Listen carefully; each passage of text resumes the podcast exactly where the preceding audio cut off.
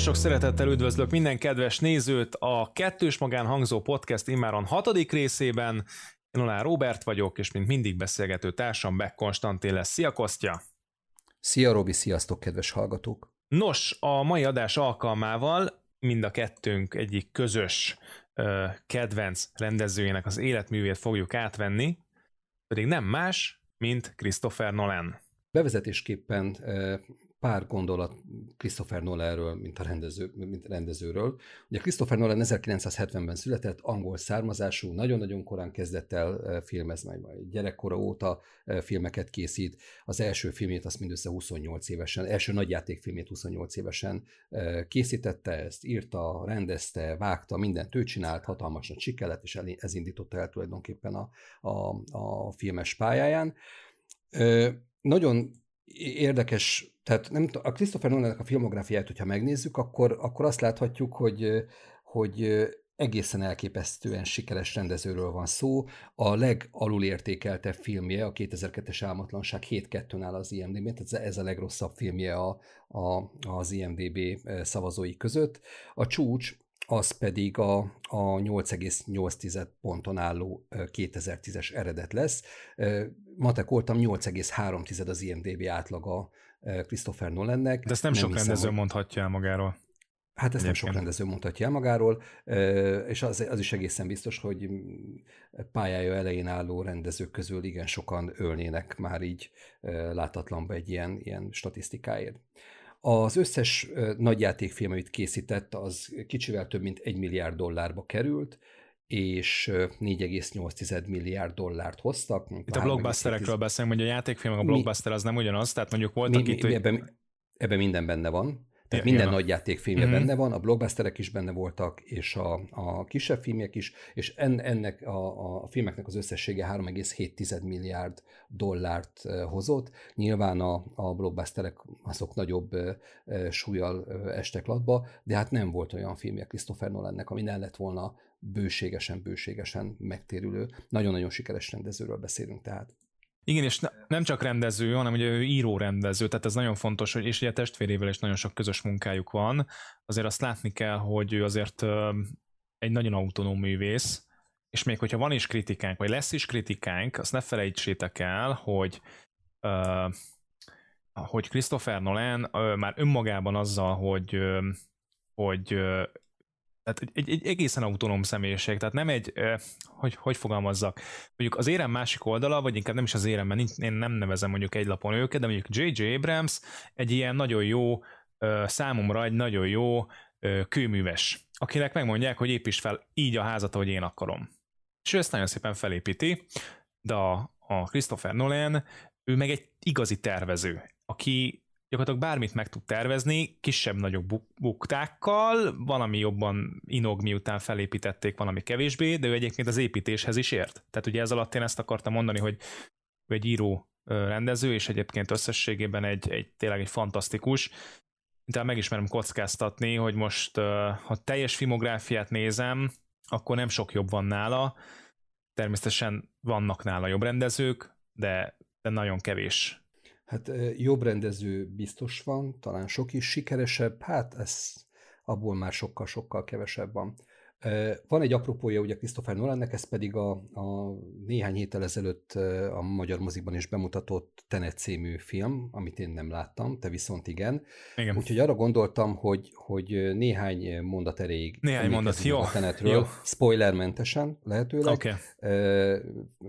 ugye már azért se érdemes nagyon belemenni, mert erről a filmről aztán minden filmes podcastben volt már szó, igen, igen. kapott hideget, meleget. Én most hátradőlök, veszem a popcornt, és, és hallgatom Jó. az élménybeszámolódat. Jó, e, ezt meg is fogom tenni, de ugye még előtte, hogy ugye a mai műsor formátumát tekintve lesznek rövidebb és hosszabb blokkok, ez például a Tenet is egy rövidebb blokk lesz, Egyrészt azért, mert nem tudunk vitatkozni róla, hiszen ugye te most még nem láttad. Igazán már nekem sincs kedvem túl sokat beszélni róla, és lesznek majd még egyébként ilyen, hát konkrétan trilógiája is, amit majd valószínűleg csak így át fogunk futni egy lábjegyzetként, mert azt is már mindenki megbeszélte 15-ször. Na mindegy. Jó, tehát Tenet. Ugye ez tényleg a leg, legújabb filmje, uh, ugye Christopher, te is elmondtad, és az, az igazság, hogy még nem tudjuk, hogy milyen lesz a kasszáknál, egyelőre annyira nem remekkel, de hát ez nyilván betudható, hogy a covidos helyzetnek, és az az igazság, hogy ez egy tesztüzem is volt a Mulánnal együtt, hogy akkor most mennyire a blockbusterek mennyit fognak, mennyire lesznek jók, mennyire tudják újraéleszteni a mozit, és mi lett a válasz? Eltolták többek között a Black Widow-t.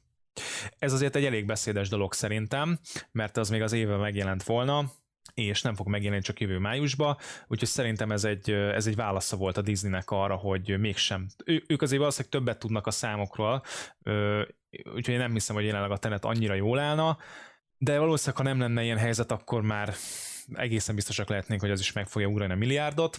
A lényeg az, hogy ö, számomra ez a film egy, egy céltalan semmit mondás, egy túl nagyot mondás, ami egyébként Christopher nolan jellemzi, hogy amint kilép a személyes terekből, amiket egyébként egészen jól tud kezelni, és erről még később lesz szó, hogy amikor már arról van szó, hogy itt az egész világot, univerzumot, földet kell megmenteni, akkor számomra látványosan elbukik. Itt a Tenetnél éreztem először azt, hogy ezt a filmet soha többé nem fogom újra megnézni, és nem azért, mert mondjuk olyan lenne, mint más munkái, amiben úristen, ezt még egyszer át akarom élni, mondjuk ezt a katarzist, vagy még jobban megérteni, ö, lehet, hogy valamit kihagytam, mert elsőre néztem, és emiatt nem is az, hogy nem értem, csak nem tud úgy kiegészülni az az egész katarzis élmény. Ez volt az, amikor egyszerűen néhány jelenettől eltekintve egy álmosító, egy ö, az egyetlen reverse effektre felépített film, ami számomra tehát ez, ez nem nagy spoiler, mert ez ugye kiderül a, a trailerekből is, hogy itt van egy ö, időinverziós probléma, és ekköré van ez az egész dolog felépítve, de, meg, de közben meg nincs olyan jól kiépítve a világ, és hiába megnézhetném én ezt 15-ször, akkor is arra fogok rájönni, hogy ez, ez, ez egy fasság volt, tehát hogy e, már elnézést, tehát, és, és emellett a nulla karakterek, a, a, a, tényleg cringe, kifejezetten cringe volt, tehát ciki volt nézni, és, és, nem is, és hogyha ez nem Christopher Nolan filmje lenne, akkor valószínűleg mások is jobban belemernének állni ebbe a véleménybe, egyszerűen nem volt jó nézni. Pedig, pedig én már egy másik podcastban mondtam, nagyon ki voltunk éhezve, amikor ezt nézted. Hogy, de nem is az, hogy nagy, egyébként nem voltak nagy elvárások se, csak legyen egy jó blockbuster. És ehhez képest, hát komolyan mondom, nagy csalódás volt. Egyszerűen, egyszerűen nem tudnék, egy-két jeleneten kívül nem tudnék pozitívat emelt a film mellett ö, felhozni. Nem csinálták kedvet ahhoz, hogy megnézzem a tenetet. Érdekes, hogy akitől én hallottam bármint is a filmről, nagyon széles skálán mozognak a vélemények. Ugye a, a imádom, szeretem van az egyik végponton, te vagy a másik végponton, és, és középen vannak azok, akik úgy gondolják, hogy vagy meg kéne nézni még egyszer, kétszer, és akkor jó lenne, vagy megnézték még legalább egyszer, és azt mondták, hogy ez jó. Tehát meg az a baj, az a baj hogy hülyének is nézi a nézőket, tehát amikor elkezdenék, elkezdenék feltenni kérdéseket, hogy a főszereplő, akkor ennyit mondanak, hogy ne értsd, nem kell érteni, érezd. Tudod, ez az ilyen legsuttyóbb, fú, tehát ez, meg, meg nem, nem volt jó, szóval ezt, ezt, nem, ezt jó akárhányszor végig lehet nézni, és akkor majd rájössz, hogy még egy apróságot eldugott, ó, még egy easter egg, de jó, hát most ha nagyon nagy filmgeek vagy, akkor nagyjából ennyi újat fog mutatni ez a film. De én azt mondom, hogy több szót nem is fecséreljünk el, menjünk a következő filmre, filmjére. Oké, okay, pedig a 2017-es Dunkirk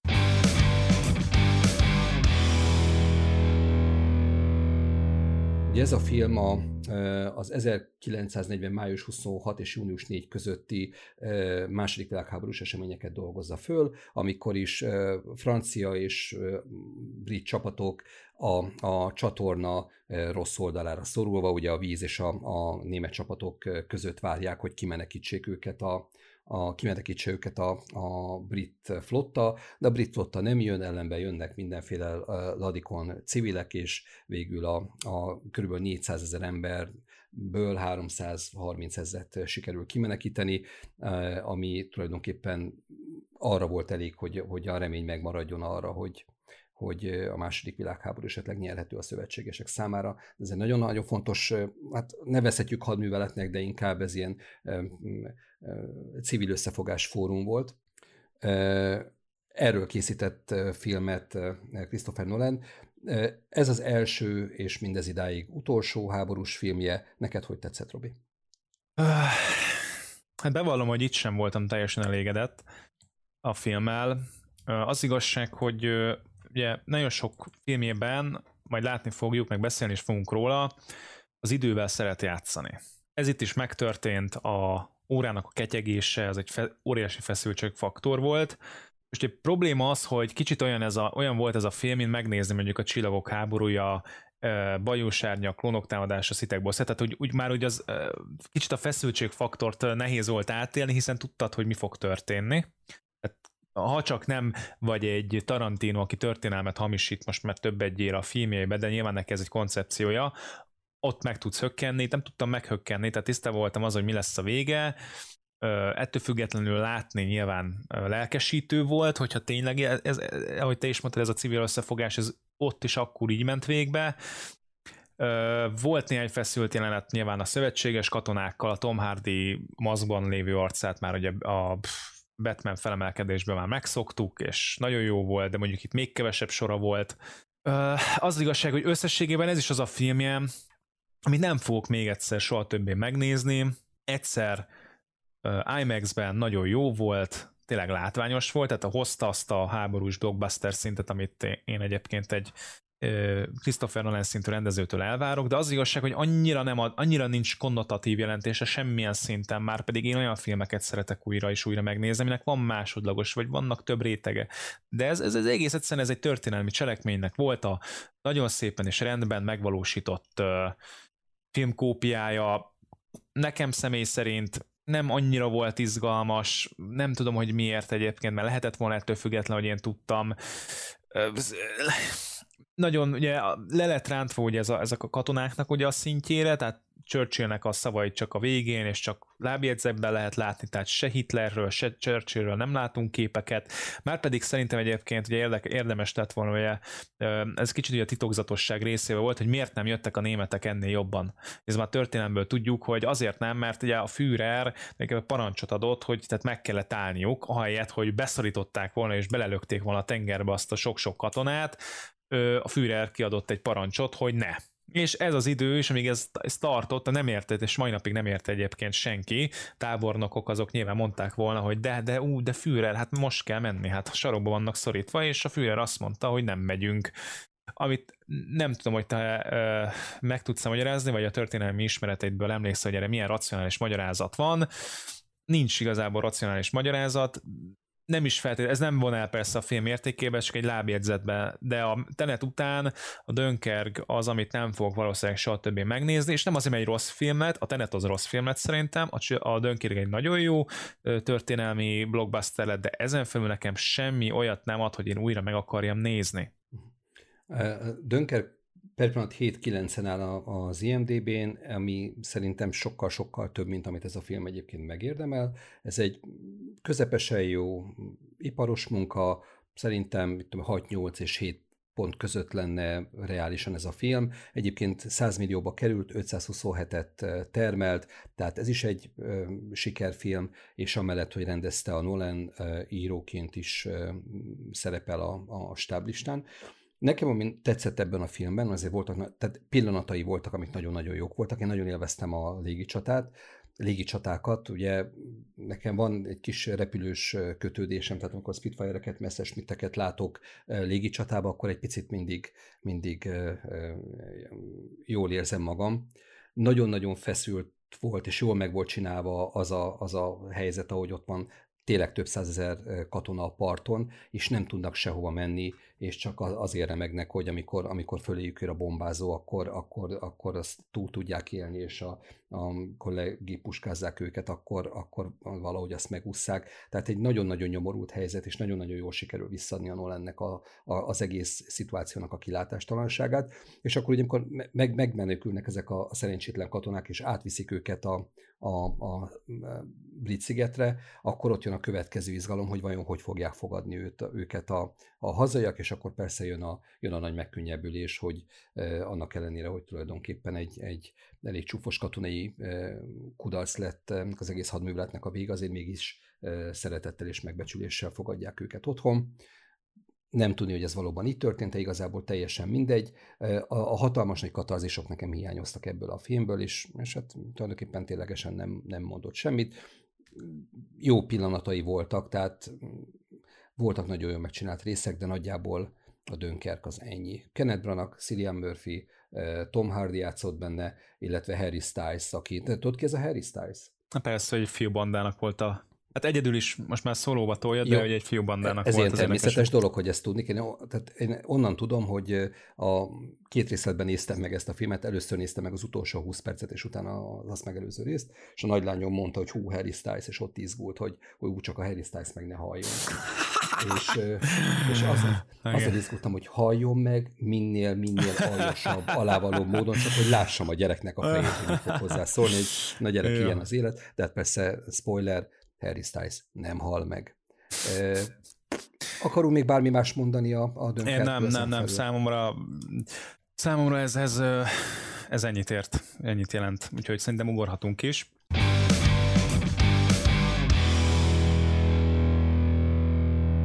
Oké, okay, következő filmünk a 2014-es Interstellar, vagy a magyar kerességben Csillagok között. Ez egy skifi alkotás, 8,6-on áll az IMDB-n, 165 millióba került és 693 milliót hozott. Itt a Jonathan Nolan-nel közösen írta, és Christopher Nolan maga rendezte ezt a filmet. Matthew McConaughey, John Lithgow, Anne a, a főbb szereplői a, a filmnek. Én ezt nagyon szeretem általában a, ilyen közvélekedés van körülöttem, hogy ez egy, ez egy ilyen gyenge középszerű skifi. Szerintem ez egy nagyon-nagyon élvezetes és nagyon-nagyon jó film, és nagyon különleges skifi, ami, ami ritkán jön az emberrel szembe. Mit gondolsz erről? Egyetértek. A, a csillagok közöttnek a csillagok között már majdnem tökéletes filmje Nolannek. Én egyébként tudok egy tökéletes filmet, a nevében is benne van, de erről majd később. Most az, az igazság, hogy a, itt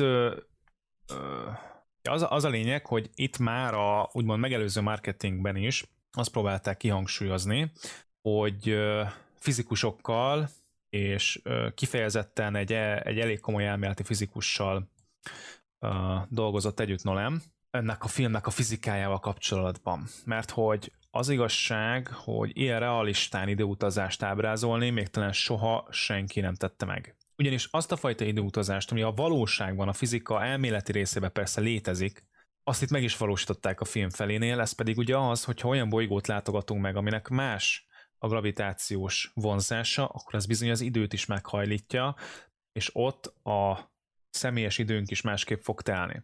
És nekem ott nagyon megvolt a film, ott nagyon éreztem az erejét, és, és, és sajnos a vége felé már elszabadult a pokol számomra, Úgyhogy én röviden a, így, de, de minden, mindenképpen egy olyan film, amit, amit na itt például érdemes, már, már érdemes arra, hogy újra megnézzük, és újra feldolgozásra kerüljön, és hogyha esetleg elsőre nagyon tetszett, vagy nagyon nem tetszett, akkor ez a film mindenképp meg, megér még egy esélyt. Még többet is. A sztoriról talán annyit érdemes ö, elmondani, hogy említettük a, a, a műsorunk elején, hogy mindent ö, szét fogunk spoilerezni, kivéve a tenetet? Hogyha nem mondtuk volna, akkor most itt mondom. Igen, úgy, igen ugye hát figyelem. ezek több évvel ezelőtti filmek, úgyhogy nagyon remélem, hogy például a 2014-es csillagok között most a hat év távlatából azért lehet, lehet spoileresen beszélni. A Tenet az, ami jelenleg is megy a mozikba, tehát arról talán nem, de igen. Jó, tisztáztuk. Tehát a sztoriról ö, nagyjából annyit, hogy egy eléggé ö, rossz állapotban lévő földön járunk, folyamatosan környezeti katasztrófa történt, folyamatosan porviharok vannak, nem lehet már igazából termelni semmit, és az emberiség egyetlen reménye egy féreg lyuk, ami valahol a Saturnus környékén van, és ö, ezen keresztül egy olyan galaxisba lehet eljutni, ahol, ahol lehetnek földszerű bolygók, több ö, expedíciót küld az emberiség ezekre a, a bolygókra féregjukon át, és van három, ami, ami eh, potenciálisan sikerrel kecsegtetett, tehát onnan érkezett jelzés az oda küldött űrhajósokról, és a Matthew McKenna, aki egyébként egy farmer, de valamikor pilóta volt, vagy talán űrhajós is, erre már nem, nem emlékszem, ő megy egy... űrhajós pilóta, ami, igen. Igen. Ő, ő megy egy olyan küldetésre, ahol, ahol megpróbálnak találni egy olyan bolygót, ahol az emberiség át tud költözni a, a haldokló földről. Ugye az egészet azt teszi izgalmassá, hogy, hogy már a, a filmnek az elején ugye olyan dolgok történnek, amik persze majd a végén fognak jelentőséget kapni, hogy valamiféle szellemek működnek a Matthew mcconaughey a, a házába, és a, annak különböző jeleket, és annak különböző impulzusokat a szereplőknek, hogy csináljanak ezt, vagy azt menjenek el ide vagy oda, és ennek a vége lesz az, hogy a Matthew McConaughey fölül egy űrhajóra, és a, a Saturnusnál lévő féregjukon keresztül elutazik egy másik galaxisba, és megnézi azokat a bolygókat, amik, amik szóba jöhetnek. A, az időutazós rész, meg igen, ez egyébként egy tudományos tény, tehát ez, ez nem, nem skifi, ez, ez nettó tudomány, ugye, a, és a tömeggel van összefüggésben, minél nagyobb tömegű testmelhez vagyunk, minél közelebb az idő, annál lassabban telik nekünk, és ugye az űrhajósunk is ezt tapasztalja, amikor egy olyan bolygón van, ami egy, egy fekete lyuk körül kering, vagy nagyon közel van egy fekete lyukhoz, akkor, a, akkor az a néhány óra, amit ő eltölt az adott bolygón, az a Földön, az év, hosszú-hosszú évtizedeket jelent, és nagyon érdekes helyzetet teremt az, hogy a, a Földön maradt gyerekek azok, azok hogy öregszenek, annak ellenére, hogy a, az űrhajós főszereplőnk meg nem.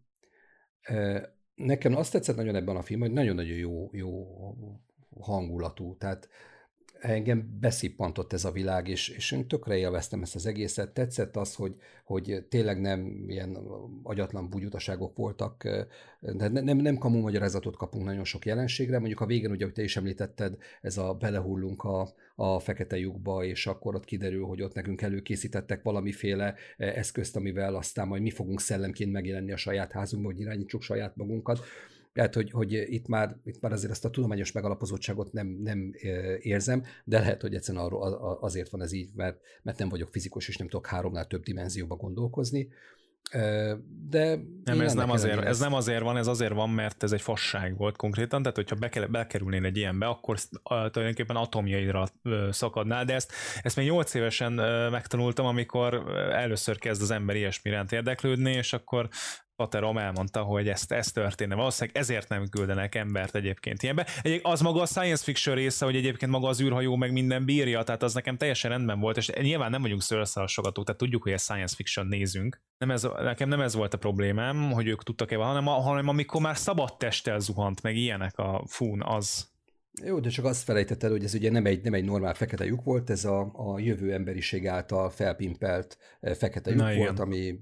És még, azt is, és, még az, és még azzal is minden rendben lett volna, csak hogy ö, be, belekerült, úgy, úgymond, a, vagy nem úgymond, hanem konkrétan belekerült ismét a paradox a, a gépezetbe, ami sajnos az igazság, hogy mivel tudjuk, hogy Christopher Nolan nagyon szeret játszani az idővel, és egy bizonyos, és ért is hozzá, de sajnos annyira nem, hogy elfeledtesse velünk azt, hogy viszont a jövőből visszautazni a múltba, az egy fasság, és nem fog sikerülni, és megint nem sikerült, és megint azt éreztem, hogy ez már megint utoljára Terminátornak sikerült, de az is csak azért, mert az csak egy ilyen minimális eszköz volt, meg egy nagyon, nem is volt, nem tudom, meg régen volt, azt már elfogadtuk, stb., de, de, de itt meg nekem nem, nem ez egyszerűen nem, nem tetszett. Tehát ez, ez hogy ő, ő volt maga az a szellem, hogy te is mondod, aki küldte a porjeleket, hát ez, Zavar, okay. Zavarna téged ez az egész furcsa szituáció, hogyha nem azzal, azzal adták volna el a filmet, hogy fizikus hadseregek dolgoztak azon, hogy a, a, a, a, a forgatókönyvet, meg a ma ismert fizikai törvényszerűségeket egy tető alá hozzák? Egyébként Kip Torni volt, közben eszembe jutott, a nyelvem hegyén volt, tehát Kip Torni volt, akivel főleg dolgozott Christopher Egy kérdésedre válaszoljak. Uh, nem, nem, nem, nem, nem zavar, összesség, nem zavart volna összességben, csak tényleg az, az, az zavar, hogy én azt éreztem, hogy erre semmi szükség nem volt. Tehát um, lehetett volna az is a magyarázat, hogy, hogy uh, én nem tudom, tehát a, Ugye az a baj ezzel a jövőből vissza a múltba dologgal, hogy mindig vissza kell fejteni, és amikor elkezdjük visszafejteni, akkor kiderül, hogy kellett egy eredeti állapot legyen, de annak az eredeti állapotnak kiüzent úgy, hogy végül eljusson arra az állapotra, hogy ő megtudja, hogy neki majd így kell üzenni. Érted? Tehát ez, ez a paradox, és ez, a, ez az, ami nem tudom, de hát hányadik bört akarjuk még erről lehozni? Nem működik. Tehát a, a Back to the Future működött utoljára a jó a Terminator mellett, de az vicces volt. Megint csak mondom. Tehát, de és most úgy beszélünk e- erről a filmről, mint hogy nem imádnánk mind a kettőt. Egyébként, de egyébként, de és én elmondom, hogy miért, miért szeretem nagyon. Uh, szerintem én soha ilyen jó uh, szerepben nem láttam még Matthew McConaughey-t. Szerintem egyébként fantasztikus volt, ő nagyon-nagyon uralta a vásznat. Nagyon tetszett a apalánya kapcsolat, köztük fiatalon, és ami még inkább tetszett, hogy amikor az idős lányával találkozott, és mert mind a ketten olyan elfogadóak voltak, de főleg a lánya. Ugye ő csak így mondta, hogy hú, apa, tök jó, hogy, hogy még egyszer utoljára láthattalak még az életemben, de most már úgy, most már úgy tehát látszott az, hogy köszönjük, találkoztunk, akkor most már mehetsz is tovább, és én szeretnék most már meghalni. És fú, nagyon erős dráma volt egyébként ebben a filmben, amikor először meglátják azt, hogy mennyit öregedett a hajó maradt pilótatársuk, vagy tudóstársuk, amikor, amikor elveszítik az első társukat, és, és, vagy nem is a társukat, hanem hogy eredetileg ők egy másik kutatócsoportot is be akartak, be akartak érni, csatlakozni akartak hozzájuk, akik már ugyanerre az útra elindultak, és, és kiderült, hogy, hogy, a, hogy lehet, hogy csak pár perccel csúsztak le arról, hogy meg tudták volna menteni, meg, meg, meg a, még az is, az is annyira emberi volt, és én a kritikákban azt olvastam, hogy például akinek ugye nagyon nem szeretik, Matt Damon, hát Matt Damon milyen rossz volt, de Uram rossz volt Matt. Nem volt rossz, de olvastam ilyen kritikákat. Azt is abszolút meg lehetett érteni. Tehát nagyon sok eleme ez a, ennek a filmnek, nagyon erős, és mondom nekem, én azt mondanám, hogy a 95%-ával én teljesen elégedett vagyok. Egyébként nekem ez egy erős 8-as ez a film, hogyha úgy nézzük. Az előbbiek, tehát mondjuk a Dönker volt, Dönker volt egy 6-os, és, és a Tenet meg nem tudom, egy 3-as, akkor nekem ez viszont meg egy 8-as film. Annak ellenére, hogy itt most már, itt, itt volt először komolyabb gondom egyébként Nolannál. Nyolcassal én, én ki tudok egyezni, 8-8-2 körülbelül ez, ez reális. Egyetlen egy poén volt a filmben, igazából nem, nem volt különösebben vicces film, viszont nekem a végén nagyon tetszett, amikor ugye visszatér az űrutazásból, és akkor az emberiség persze megmenekült, részben az ő hathatós közbejárása miatt, és ugye egy ilyen űrbázisszerűségen egy ilyen új földön lak, lakik az emberiség, aminek az a neve, hogy Cooper, és hát ugye első körben azt hiszi, hogy azért Cooper, mert hogy miatta, de nem, a lány miatt. igen, igen. Egyébként az a vicces, hogy na ez például nagyon tetszett, hogy azt ugye itt kettő dolgot kellett volna, kellett megoldani. Ugye egy részről volt az, hogy megoldódik ennek az űrállomásnak, ami át tudja vinni az emberiséget, és úgy, hogy ők hosszú távon rendezkedjenek be az űrállomásra, hogy mire elérnek az új bolygókra, ami nagyon hosszú idő lesz, addig az működhessen, és ez, ez nem egy átlagos űrhajó, tehát olyan technológiát, vagy inkább olyan fizikát kellett kitalálni, vagy felfedezni, ami akkor ott még nem volt meg. És ebbe segített egy picit ugye a, a a Mr. Cooper, a lányának, a, a, a Miss Coopernek, most, nem, most a keresztneveket most nem használom, bocsánat, de hogy ő, azzal, hogy ő el, elutazott. Murphy volt egyébként. Murphy, igen, a lány az Murphy, igen, igen, igen. És akkor volt itt szó egyébként a Murphy törvényéről, és miért úgy nevezte el, aranyos volt. De a lényeg, hogy ö, ö, tehát az lett volna a B-plan, hogy abba az űrhajóba ott van az emberiség teljes genomja, genetikája, és, és keltetőkből végül ha legalább egy ember túléli az egész stábból, vagy, vagy űrhajó stábból, akkor ő nevelje fel őket a négy potenciálisan lakható bolygó közül az egyiken amit ugye nekik kellett volna megtalálni. Tehát ők voltak a felfedezők. De ami ennél fontosabb volt, hogy addig az embereket ki tudják menekíteni, és az meg a lánya volt, és igazából én tökre azt éreztem, hogy hát most nem lett volna meg a bolygó, az emberiség meg van mentve, és most még mindig van egy csomó idejük, hogy majd kiküldjenek új uh, felfedezőket. Tehát tulajdonképpen a fősz, úgynevezett főszereplőnknek végén teljesen azt éreztem, és ez nem baj, de teljesen azt éreztem, hogy hát most nem lett volna meg ez a, nem történt volna meg ez a felfedező, felfedezősdi, az emberiség ott és akkor, akkor is Hát nem, egyébként tudjuk, hogy nem menekült, mert meg, meg szükség volt arra, hogy ő vissza, hogy ő a jövőből valahogy ott a múltba tizé, és akkor úgy megfejtse végül a lány azt, amit ő ott kiolvasott abból a 4D uh, fekete lyukból, tehát na mindegy, de de igen, az jó volt, hogy végül Jessica Jess Chastain mentette az emberiséget, és nem, nem pedig Cooper, a Matthew McConaughey által játszott karakter, úgyhogy ez nekem is tetszett. Na jó, ugorhatunk a... Ug- ugorjunk a következő filmünkre.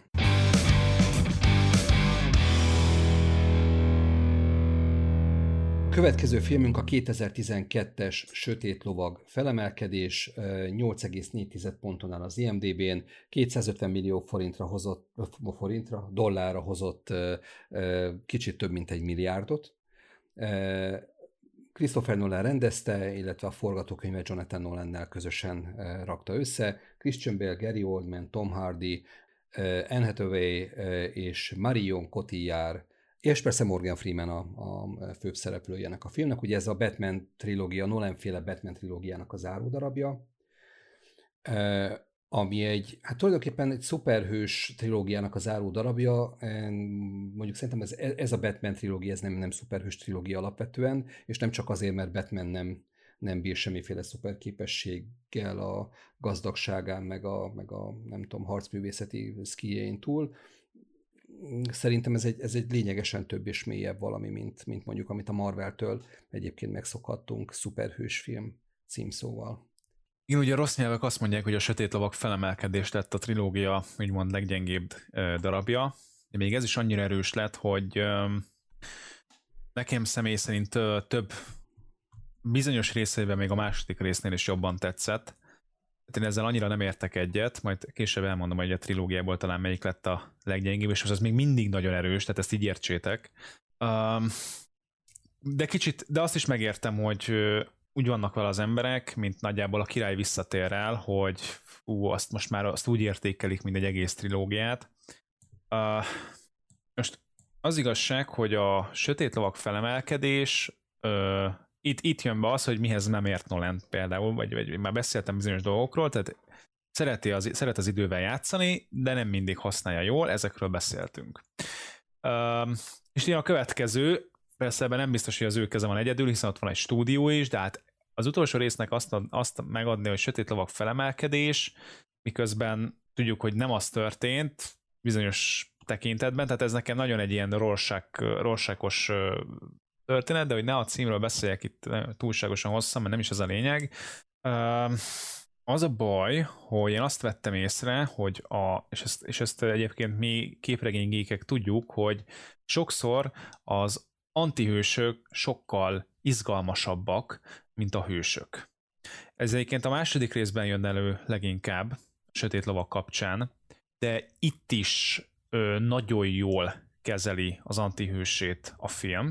Ez ugye a Bane, aki most már nem csak erkölcsi vagy mentális kihívás, de fizikai kihívás is Batmannek, és hát el is látja a baját, tök jó volt ezt látni, én a mozikban ahogy ütötték a batman én éreztem. Tehát én, én, én voltam, és ők azon rögtek, hogy én ilyeneket csináltam, de tényleg, tehát hogy próbáltam kikerülni azokat az iszonyatosan nehéz ütéseket, amiket így a bőrömön éreztem, amiket Tom Hardy leadott, úgyhogy nagyon komoly kis jelentek voltak például ebben a tekintetben, de sajnos nagyon sok bohózatba illő jelenet is volt ezzel együtt. A végjáték, a végjátékban ez a felvonulunk a rendőrökkel, az ellenfélnél tankok, kalazsnyikovok, és legalább két festés, meg koszfolta a, a úgymond börtönviselt és a Bane maga köré gyűjtött emberekből, tehát azt el tudtam képzelni, hogy ők elfoglaltak egy várost, az jön a rendőrség vasaltingel, úgyhogy nem tudom, hónapokig be voltak zárva ugye a csatorna rendszerbe, és úgy szabadították ki őket a kis pisztolyokkal, étlenszomjan. Tehát értem, közben ott toptak le nekik dolgokat, tehát oké, okay, akkor ezt mondjuk meg lehet magyarázni, hogy ők miért voltak annyira uh, harcra készen, vicces volt, mert azt gondolom, hogy a modern hadászatban senki nem csinálja ezt, hogy itt felvolunk egy utcán, és akkor nagy tömegek és egymásnak, és a, értelmes mondhatnánk azt, hogy de hát az engémben ugyanez volt, Robi, az miért nem zavart.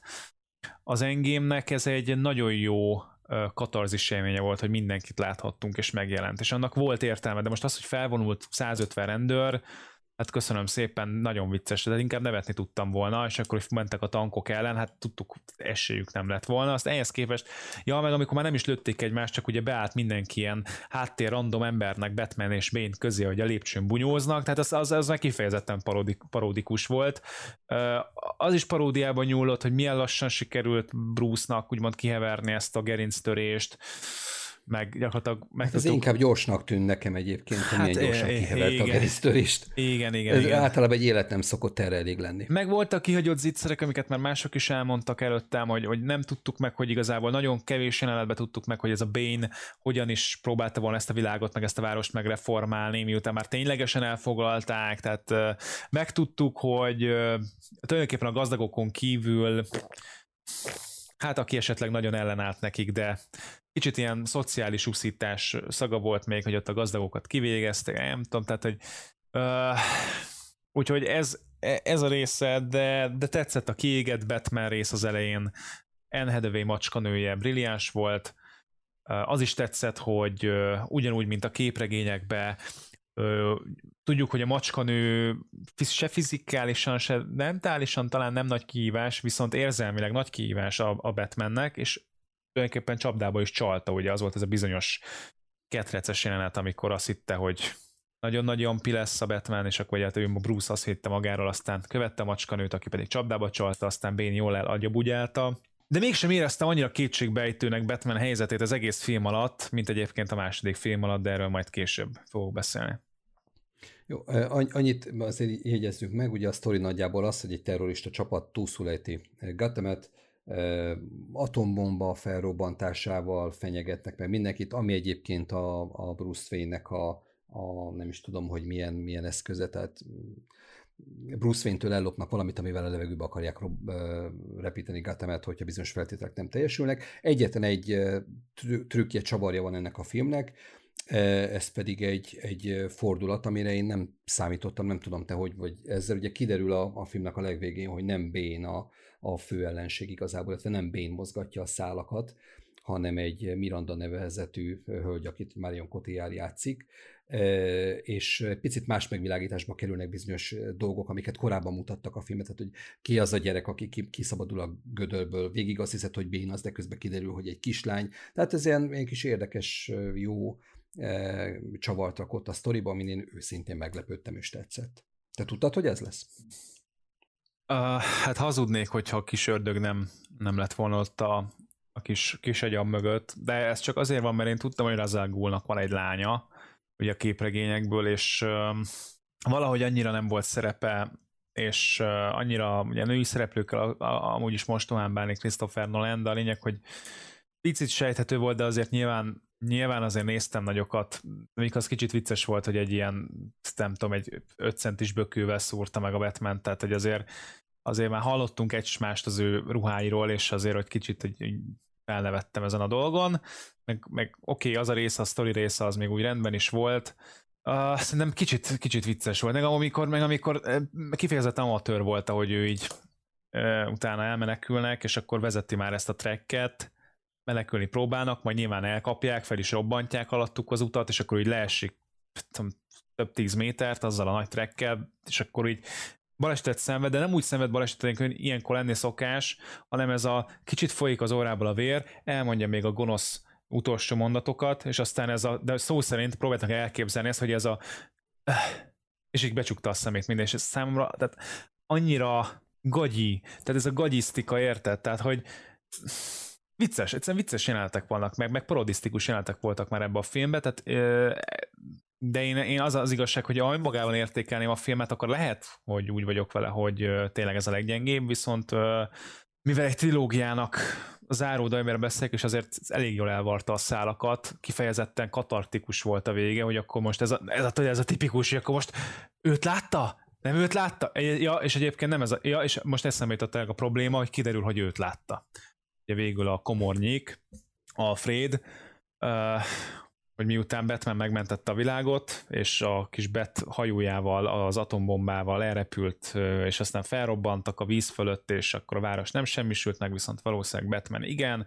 és akkor kiderült, hogy, hogy sikerült neki, és nem tudom, valahol egy szép kávézóban, vagy étteremben a macskanővel, Anne ott ültek, és aztán megfordulnak, egymásra mosolyognak, ugye a, a, Bruce Wayne és a komornyék és a többi nem látják egymást, és tudod, nekem picit, picit, na most lehetett volna az, hogy lehet nem akartam még egyszer előni ezt a puskaport, de most lehetett volna az, hogy most vágd el, most vágd, vágd el a filmet, nem akarom látni, tehát, hogy és, ne, és sajnos nem, és sajnos nem. Összességében szeret, szerettem ezt a filmet, mai napig szeretem. A 8-4, eh, ugye 8-4-en áll az ilyen ahogy mondtam korábban, ez eh, Ja, jót nézek, oké. Okay. 8-4-en áll a film, ahogy korábban említettem, ez erős túlzás, ez egy 7-5-ös eh, Batman film az én megítélésem szerint. Van még bármi, amit akarunk a sötét lovak felemelkedésre mondani, vagy kanyarodjunk Szerintem rá menjünk, menjünk. Képzeletbeli Christopher Nolan toplista második helyezett filmjére.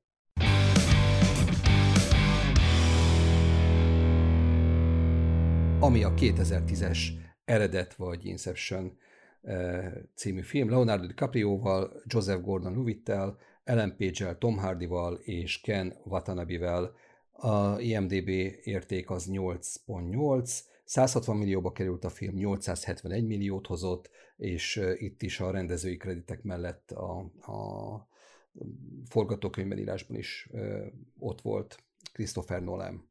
Igen, most az igazság, hogy sokan egyébként szerintem jogosan ezt a filmjét tartják a, a csúcsnak, tehát itt volt pályája csúcsán Christopher Nolan, és ha blockbuster hogy fogalmazok, szerintem az eredettel született meg, illetve nem teljesen, mert már a Batmanekkel megszületett, de az eredettel teljesedett ki az intellectual blockbuster. Tehát az, hogy egy nagy, uh, színes, szagos, sokat termelő filmen igenis lehet gondolkodni, sőt, filozofálni, sőt, adott esetben uh, elég mély rétegei vannak, mert akár metafizikai rétegei is. És én ezt az eredetnél abszolút éreztem, és, és minden kreditet megadok ennek a filmnek. Karakterei nyilván voltak közepesen jól felépítettek, kevésbé jól felépítettek, de mindenkit valamilyen szinten felépítettek, tehát mindenki tudtam, hogy hova és mint tartozik. A főszereplő Cobb, egyébként ezt a karakternevet, ezt még fogjuk majd hallani az ő filmjeinél, csak más filmjeinél. A fantasztikusan jól kidolgozott karakter, a kapcsolata a feleségével és a csapatával, és ez az egész álomrendszer. Azt tudom mondani, hogy ugye arról, arról volt szó, hogy kicsit ilyen Matrix utánérzés, tökéletesen igaz, de legalább annyira jó. Tehát ahogy ezt kitalálták, ezt az álomvilágot, én nagyon, meg, én nagyon szeretem egyébként az eredetem, bármikor meg tudom nézni, mert szórakoztató, mert könyvfacsaró is tud lenni, és izgalmas, és mai napig is el tudok rajta gondolkodni, és egy nagyon, és egy nagyon fantasztikus zárója van, nálam egy 9-es ez a film, és igazából csak ódákat tudok zengeni róla, és csak talán egyetlen egy gyenge jelenete van a filmnek, én ezt kihagytam volna, amikor több időségben ugye zuhannak, meg történnek dolgok, és ott voltak nagyon-nagyon már-már komikus jelenetek, tehát amikor tudod, hogy igen, értem, értem az idősíkokat, jól megmagyaráztátok, tudom, hogy az miért van úgy, de ez annyira vicces, hogy fél órán keresztül esik az a, az, az, az autó, nem? Tehát... Én imádtam, én, én Igen? beszartam, nekem ez nagyon tetszett ez a, a rész. De mielőtt tovább beszélgetünk a filmről, skicceljük fel egy kicsit a magát a sztorit. Ugye a főszereplő Cobb eh, nevezetű úriember egy eh, olyan vállalkozó, aki abból él, hogy eh, különböző fontos embereknek a, az agyából lop ki információkat úgy, hogy belemászik az álmaikba, vagy bevonja őket a saját álmaiba, és az álmában veszi rá ezeket az embereket arra, hogy kiadják a titkokat. Ez lehet egyszerű beszéltetés, vagy egy ilyen álomban lévő páncélszekrénybe való betörés, és onnan információ kilopása. Na most tudni kell, hogy ez a, ez a Cobb nevű emberke, ő az Egyesült Államokban körözés alatt áll, mivel azzal gyanúsítják, hogy megölte a feleségét, éppen ezért hazatérni nem tud, de a gyerekei azok az Egyesült Államokban vannak, ami miatt Cobb nagyon szenved, mert hogy ő szerte a világon dolgozhat, de pont a gyerekeit nem tudja látni, mert hogy az Egyesült Államok területére nem teti be a lábát. És hát a sztori akkor vesz fordulatot, amikor megkeresi őt egy Saito nevezetű egy befolyásos üzletember azzal, hogy segítsen tönkretenni az ő ellenlábasát, és hogyha ezt megteszik, hogy sikerül ezt megcsinálni, akkor elintézi a kapcsolatai révén, hogy a, a, hogy töröljék tulajdonképpen ezt a kis apró e, malőrt bűncselekményt a, a komnak az aktájából. Annyi csavar van a sztoriban, hogy nem kilopni kell valakinek az agyából valamiféle információt, hanem el kell ültetni ott egy gondolat csírát, ami aztán e, kinöve vagy felnövekedve egy, egy rögeszmévé válik az adott emberben, és megtesz olyan dolgokat, amiket, amiket magától soha nem tenne meg, nevezetesen föl kéne darabolni a saját cégét, és ilyen módon kéne lenullázni a, a saját örökségét. Tehát ez, a, ez, a, ez az alapsztori, ugye föl van egy nagyon-nagyon komoly eh, logika építve ebbe az egész eh, dologba, tehát ott válik az egész érdekessé, amikor, amikor a, a, az álomvilágot szintezi, tehát itt nem egyszerűen arról van szó, hogy, hogy belépünk valakinek az álmába, és ott interakcióba lépünk a, az álombeli eh, alakkal, és a, a tudatalattinak a különböző kivetüléseivel, hanem le tudunk menni még egy szintet, még egy szintet, még egy szintet, és hogy az egész még érdekesebb legyen, az idő máshogy telik ezeken a szinteken. Tehát ugye ezt mindenki megtapasztalta, hogy becsukom a szemem, arcok 5 percet, de közben van egy olyan másfél órás álmom, hogy, hogy öröm nézni. Hát olyan, mintha az agyunk máshogy működne álomban, más lenne az időérzékünk. Na most ezt, ezt pörgeti a, a film egy picit túl, hogyha az álmon belül álmodsz, akkor ez az idő, ez eltöltött idő, ez, ez tovább nő, és tovább nő, és tovább nő, hogy mész egyre mélyebb és, és mélyebb szintekre. És persze a sztori során kiderül, hogy milyen körülmények között halt meg a, a főszereplőnek a felesége, ténylegesen milyen köze volt a, a Kobnak ahhoz, hogy, hogy elhújt. Egyébként Marion Cotillard a, a Batman filmnek a, a gonosznője is, tehát ő, ő játsza a feleségét a, a Kobnak, tehát egy nagyon-nagyon érdekes koncepció, és bár nem állítom, hogy nem láttam soha hasonlót, ugye tényleg a Matrix egy tök jó példa, de nagyon-nagyon egyedileg van megvalósítva. Egy csomó erényt hoztál föl erre a filmre, aztán nem mondtad, hogy gyönyörű szép még mindig. Nagyon-nagyon jól néz ki, nagyon ötletesek az effektek, tök jól meg vannak csinálva az akciók. Tehát ugye, ha látta valaki a Doctor Strange-et, de nem látta az eredetet, az nem tudja, hogy tulajdonképpen ez a, a világhajlítós effekt, a, amit a mágusok csinálnak, ezt innen lett egy az egybe lenyúlva, tehát 2010-ben az eredet már ezt a, ezt a feature-t ezt tudta. De azok, a, azok a, az akciók is nagyon jók, amikor például semmiből megjelenik a, az út közepén egy ilyen páncélvonatszerűség, és, és törizúzza az autókat. És hát veled ellentétben én azt a jelenetet is élveztem, amikor több különböző időségben mutatják a történéseket. A legmagasabb szinten borzasztó lassan esik be a furgon a vízbe, egy szinten mélyebben már az, az álmodók valamilyen pörgősebb akcióba vesznek részt, még egy szinten lejjebb, meg, meg az egész még, még négyzetre van emelve. Hm, borzasztó jó film, és lehet rajta rengeteget gondolkozni, ugye nem ad egyértelmű választ arra, hogy mi történt és mit láttunk, hagy a nézőben egy kis kérdés, majd erre kíváncsi vagyok, hogy te erről mit gondolsz, mert nekem van erre egy teóriám, hogy ténylegesen mit láttunk, de nem mondja ki a, a rendező, illetve a forgatókönyvíró. És hát, és hát nagyjából ennyi. Én ezt, én ezt a filmet imádom. Egyébként most néztem meg újra, mert nagyon régen láttam, és mindenképpen szerettem volna az emléket fölfrissíteni, és hát ugye a 15 éves lányomat is leültettem elé, hogy figyelj, nézd meg, jó lesz, és tetszeni fog és hát úgy néz ki, hogy sikerült egy Nolan rajongót hm. behúzni a családba. Nagyon Tehát helyes. Ez, ez egy olyan film, ami, ami és én ezt tökre élveztem, egy, egy 15 éves gyereknek is, is tök sok örömet megmondani valót, meg látványt tud adni. Igen. Akkor is, hogyha ő mondjuk adott esetben már a, a Marvel univerzumon nőtt föl és szocializálódott. Tehát meg, meg nem biztos, hogy igen. abban nőtt bele, hogy egy, hogy egy blockbuster filmen gondolkozni kell. Nagyon kevés olyan filmre tudnám azt mondani csípőből, hogy beírta magát abba a filmes esztét a könyvbe.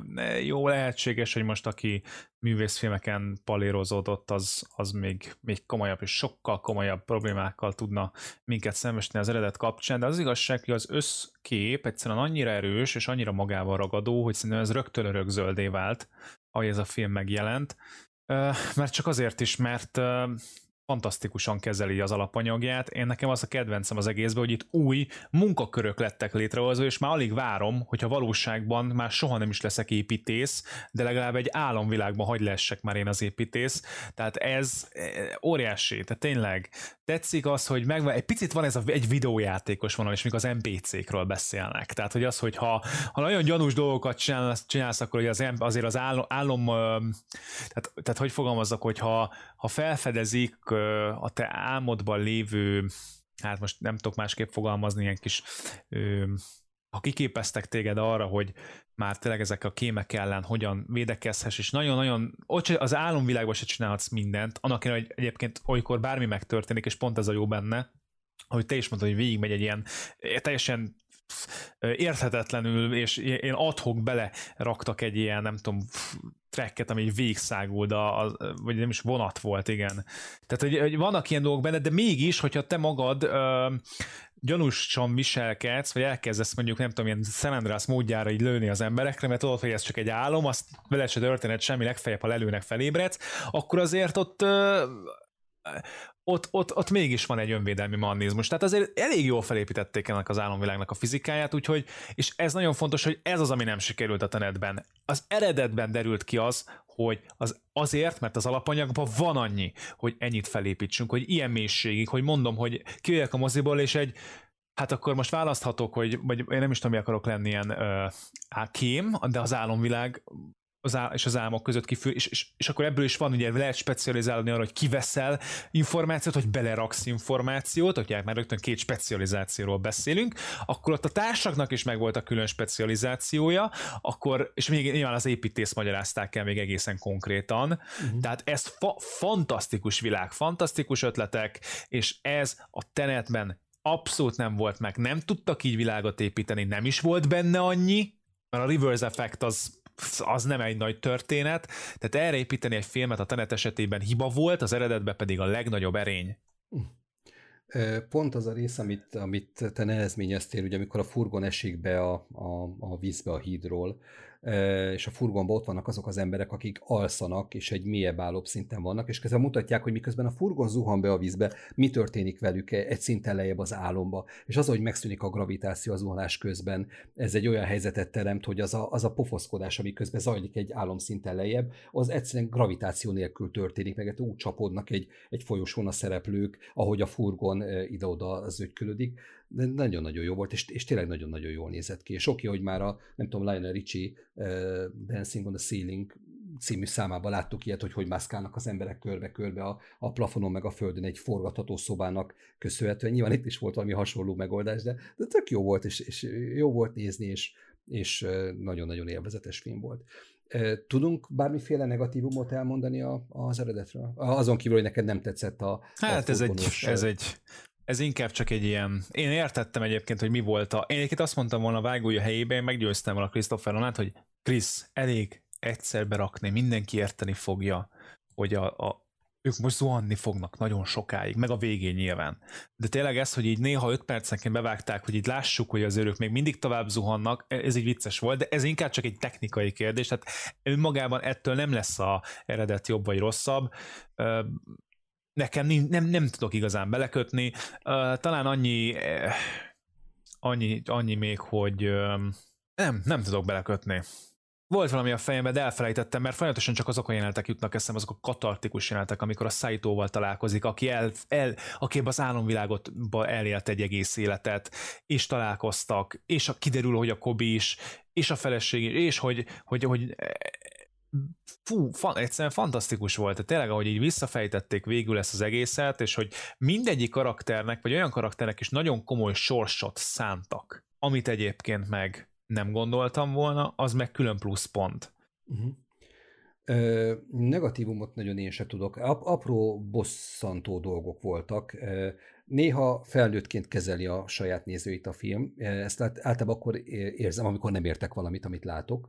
Időnként előfordul ilyen az eredetben, majd erre térjünk vissza még egy-két gondot erejéig, mert lehet, hogy te érted azt, amit én nem értek. De ugyanakkor néha kétségek közt hagy, néha meg megmagyaráz teljesen feleslegesen dolgokat. Például van, van egy jelenet, amikor a, az Ellen Page által játszott Ariadne nevű karakter megkérdezi az akció közben, hogy most a következő álomban kinek a tudattalattiába mennek. Nem tervezték meg ezek az emberek, hogy mikor kinek a tudattalattiába fognak, ez ott, ott kell megkérdezni. Nyilván nem erről van szó, hanem egyszerűen csak tudják, hogy itt már néző jó esélye elvesztett a fonat, hogy most kinek az álmát álmodják éppen a szereplők, és meg kell nevezni, hogy na akkor ez most a, a főszemétládának a, az álma, vagy nem tudom én melyik haverunknak a, a, az álma lesz, amit, amit a mélyebb szinten álmodni fognak. Ez engem egy picit zavart. Hasonló volt ez is, ugye amikor az építészt képezik ki, akkor a, a ilyen furcsa paradox építményekről van szó, ugye. Biztos mindenki látott már olyan lépcsősort, ami megy föl, föl, föl, és a végén mégis magába kanyarodik. Ez egy, egyfajta paradoxon, ez is és a, van egy ilyen verekedős rész, ahol a, a, az egyik szereplő, Arthur kihasználja egy ilyen e, paradoxonnak a, a létét, és a, a trükkös lépcső lelövi a, lelöki az ellenfelét, de meg kell magyarázni, hogy mi történt, és csak annyit mond, hogy paradoxon. Hm. Minek tudjuk, hiszen egy órával ezelőtt már ezt tök szájbarágosan elmagyaráztak, és akkor is lehetett sejteni, hogy ennek lesz valamiféle, valamiféle szerepe. Tehát ilyen apróságok vannak nekem, ami, ami furcsa, de akkor tegyük fel a nagy kérdést, kétségek közt hagy minket a film abban a, a vonatkozásban, hogy bár ugye sikerül úgy néz ki a, a beavatkozás, és sikerül a gondolatcsirát erőltetni a, a célszemély agyába, beengedik az Egyesült Államokba Kobot, végre találkozik a gyerekeivel, de nem egyértelmű az, hogy vajon ez egy álom még mindig, vagy pedig a valóság. És pont úgy van lezárva a film, hogy, hogy ezt, ezt igazából nem tudhatod meg, de nekem van egy teóriám erre, szerinted ez álom vagy valóság? Tehát megkapta a gyerekeit, megkapta, Jó. amit akart a való világban. Én egyébként nagyon, nagyon örülnék neki, hogyha valójában ez egy álom lenne, akkor az nagyon kerek lenne a számomra, de sajnos már sok utána nézés után tudom, hogy ez ott már a valóság.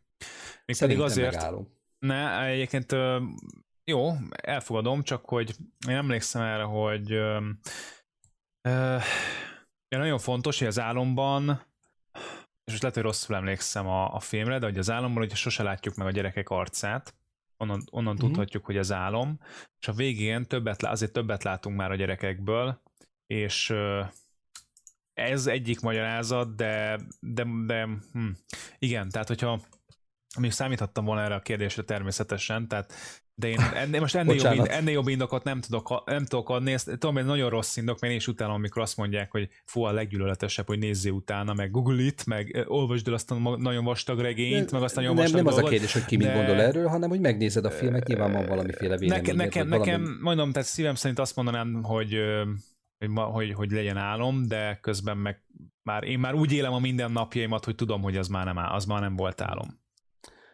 Szerintem, tehát több jel utal arra, hogy álom volt, hogy az egész film, még a, a film szerint a valóságban játszódó jelenetek és borzasztó álomszerűek voltak. Nem tudom, hogy ezt hogy oldották meg, valószínűleg valamilyen e, operatőrös trükközéssel, szűrőkkel, egyebekkel. Az egésznek van egy nagyon-nagyon komoly álomhatása. E, illetve van egy, van egy rész, amikor a, a Kobnak a mentorával, Kob találkozik Franciaországban a mentorával, akit Michael Caine játszik. Azt hiszem a Nolan filmek 80%-ában ott van egyébként Michael Caine Szóval találkoznak vele, és ott mondja ezt a, a Kobnak, hogy tér vissza a valóságban. Nekem ez nem tűnt föl, csak most, amikor um, e, újra néztem a filmet, de hát ugye a valóságban vannak. Nekem ez egy ilyen furcsa dolog, illetve hát a, a Jolly Joker, ami miatt én teljesen biztos vagyok benne, hogy ez, hogy ez nem lehet valóság, ez pedig az, hogy pontosan ugyanaz a ruha van a gyerekeken, amikor meglátja végül a film végén az arcukat, mint ami az összes többi jelenetben van, amikor az álomba nem tudja meglátni őket úgyhogy én ezért gondolom, hogy ez, ez álom. Tökéletes volt, mondta a nagylányom, hogy jó lenne valamilyen angliai útra eljutni, és akkor nem tudom megkeresni Nolent, és megkérdezni tőle, hogy akkor most mi az igazság. Tehát ilyen szinten foglalkoztatja a gyereket. Tehát el fogja venni a kedvét, hogyha megtudja, hogy legjobb esetben is csak a, a titkárához lesz elérhetőségünk, és onnan nem biztos, hogy tovább jut a Christopher Nolanhez, hogy tudjon beszélgetni vele. Na azt hiszem, hogy akkor ezt méltóképpen sikerült megbeszélni, úgyhogy mehetünk is tovább. Bocsáss, mert ne, ne, nekem még oh. van kérdésem ezzel kapcsolatban. Ami nekem még nem volt egyértelmű, az a filmnek a vége. Ugye a filmnek a vége az az, hogy Saito beragad az álomba, csúnyán mm-hmm. megöregszik, ahonnan majd Kóp kihozza, ő is megöregedett, de miért? Mi történt? A, onnantól kezdve, hogy az Ellen Page visszajut egy magasabb álomszintre, és a, a Cobb azt mondja, hogy jó, akkor ő kihozza Saito-t az álomból. Mi, mi, mi, mi, mi, mi volt ott? elment Saitoért, aki így leélt egy életet, meg is öregedett, így láthattuk, és egész egyszerűen a, hát nagyjából úgy, mint a, a Matrixban, hogy vannak, akik tudják, hogy hogy lehet visszajutni az ajt, kell, be kell telefonálni, vagy vissza kell jutni, egyszerűen vissza, visszamentek, tehát visszafejtették azt az álomréteget, amiben egyébként tehát azt mondod, volt, hogy kész. magic. Nem, nem magic, hát uh, tehát ugye visszament tulajdonképpen, tehát már, már Kobéknak a, akciója végre volt hajtva, csak probléma az, hogy a megrendelő nem tud fizetni, mert ő viszont meg beragadt az álmába a harmadik szinten, vagy a legmélyebb szinten, vagy valamelyik mélyebb szinten, erre nem tudom pontosan, és hogyha nem tudják visszahozni, akkor Kop sem tudja megkapni, amit akar. Jó, van arra válasz, hogy miért nem ugyanúgy öregedett, öregedett Kob és Saito? Ugye Kob, uh, igen, ugye, itt valószínűleg valami olyasmiről lehet szó egyébként, ezt bár nincs megmagyarázva, de ugye egyszer ezt már Cobb, tehát a Cobb kb. mentálisan 200 éves kéne, hogy legyen. Mert ugye ő, vagy nem, ha, ha de legalább 80 vagy 100, mert ugye ő már leélt egy életet, tehát ott láthatjuk, hogy egyébként ő a feleségével már öreggen sétál, de valójában ez csak valószínűleg azért van, mert amikor elfogadod valóságnak az álmot, vagy elkezdesz benne úgy működni, ahogy, tehát nem mint egy kívülálló, akinek itt feladata van, hanem akkor ez az életem, akkor történik meg az a kvázi kivetülés, akkor, akkor már elfogadta az, e, e, és elkezdesz működni ebben a világban. És kész. És akkor egyszer csak jön valaki, hogy a végén, aki erre emlékezteti, hogy de ez nem a valóság. És akkor vissza is jutnak. Hát, oké, csak Igazából itt az a kérdés... ezt el, ugyanannyi időt töltöttek el ugyanazon az álom szinten, ezért volt furcsa, nem, Kobasz, Kobasz kijött, de Kobasz kijött, úgy ment vissza. Egyébként. De nem, mert a, a, a, jó, mindegy, egyébként szerintem most de nem akarom ezzel szálhasogatni ezt a dolgot, hogy Ellen Page visszament egy szinten följebb, de akkor az ott maradt, hogy akkor én most megkeresem szájtot, és akkor kereste, kereste szájtot, és megtalálta nagyon öreg szájtot, és már ő is öreg volt, de ő nem annyira, de lehet azért, mert szájtó eleve öregebb volt nála, mindegy, ez lehet, hogy ennyit már nem ér. Én nekem még annyi lenne, hogy ez most vettem észre, hogy az Ellen Page által játszott karakternek a neve Ariadné, ami ugye azért érdekes, mert Ariadné ugye egy mitológiai szereplő, aki a görög mitológiában beleszeret Tézeuszba. Tézeusznak ugye az a feladata, hogy a, a labirintus a közepén élő Minotaurus megölje, és lehetőleg vissza tudja menni a labirintus bejáratához, és ebben segíti őt adni, hogy egy ilyen nem tudom, fonalat vagy valami hasonlót ad Tézeusznak, ami aztán hogy göngyölítés, majd vissza fogja vezetni hozzá, és így is lett egyébként Tézeusz legyilkolja a Minotauruszt, és visszamegy Ariadnéhoz. Tehát az a karakter, aki labirintust épít a filmben, az a görög mitológiában segít a labirintusban eligazodni a, a Tézeusznak. Úgyhogy csak ez, ez volt nem furcsa, ami nem, nem tűnt fel az első, első nézésnél. És ha nincs más neked, csak akkor mehetünk tovább.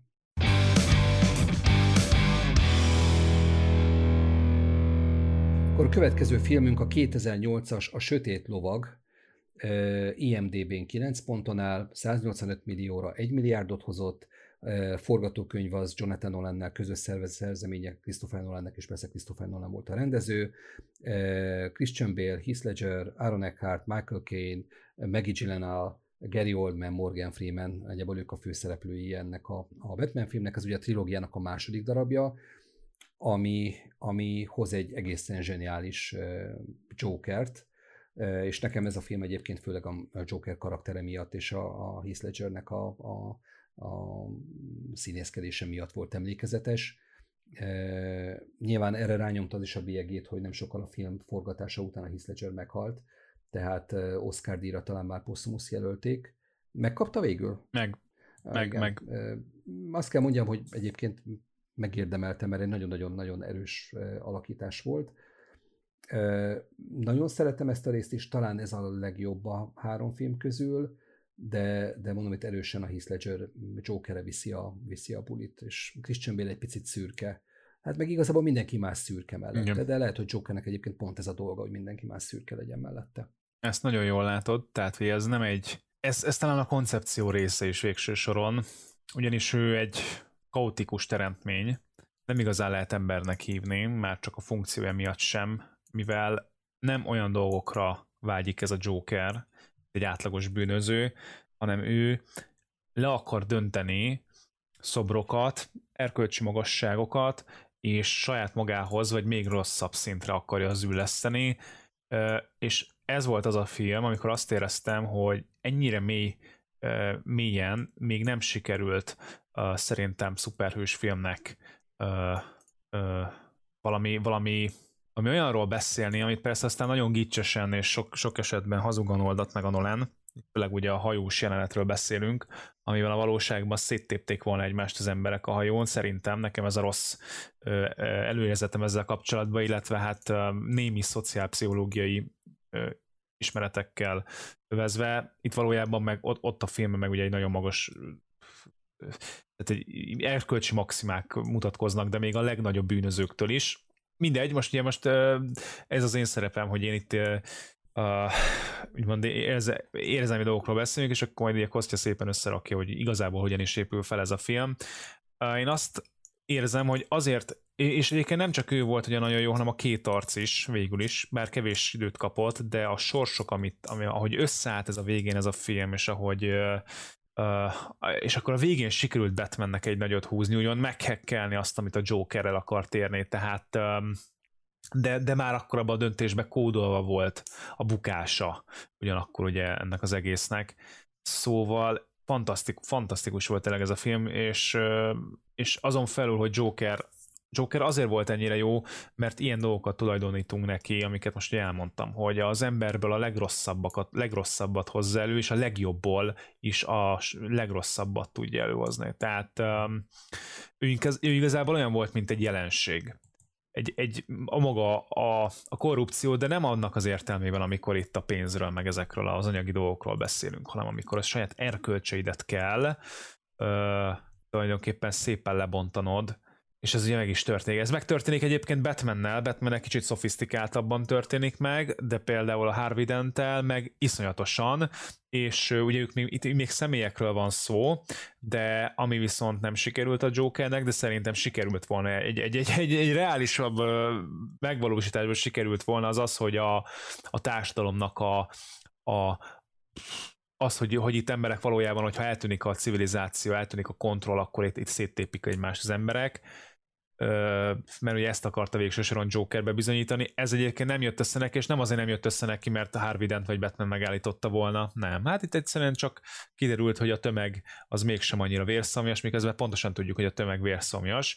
Úgyhogy én egyébként megadom azt a kreditet Jokernek, egy két és fél győzelmet, annak ellenére, hogy igazából hogy a háromból csak hát másfél győzelme lett végül, mert Batman kicsit tudta legyőzni, Harvey Dentet teljesen, a társadalmat meg végül nem tudta legyőzni, én pedig azt mondom, hogy két és fél győzelme van, mert szerintem a társadalmat le tudta volna győzni, a Harvey Dentet teljesen, és, és Batman félig, és még egyszer mondom, hogy erkölcsi síkon vívta ezt a, ezt a harcot, amit szerintem maradéktalanul megnyert.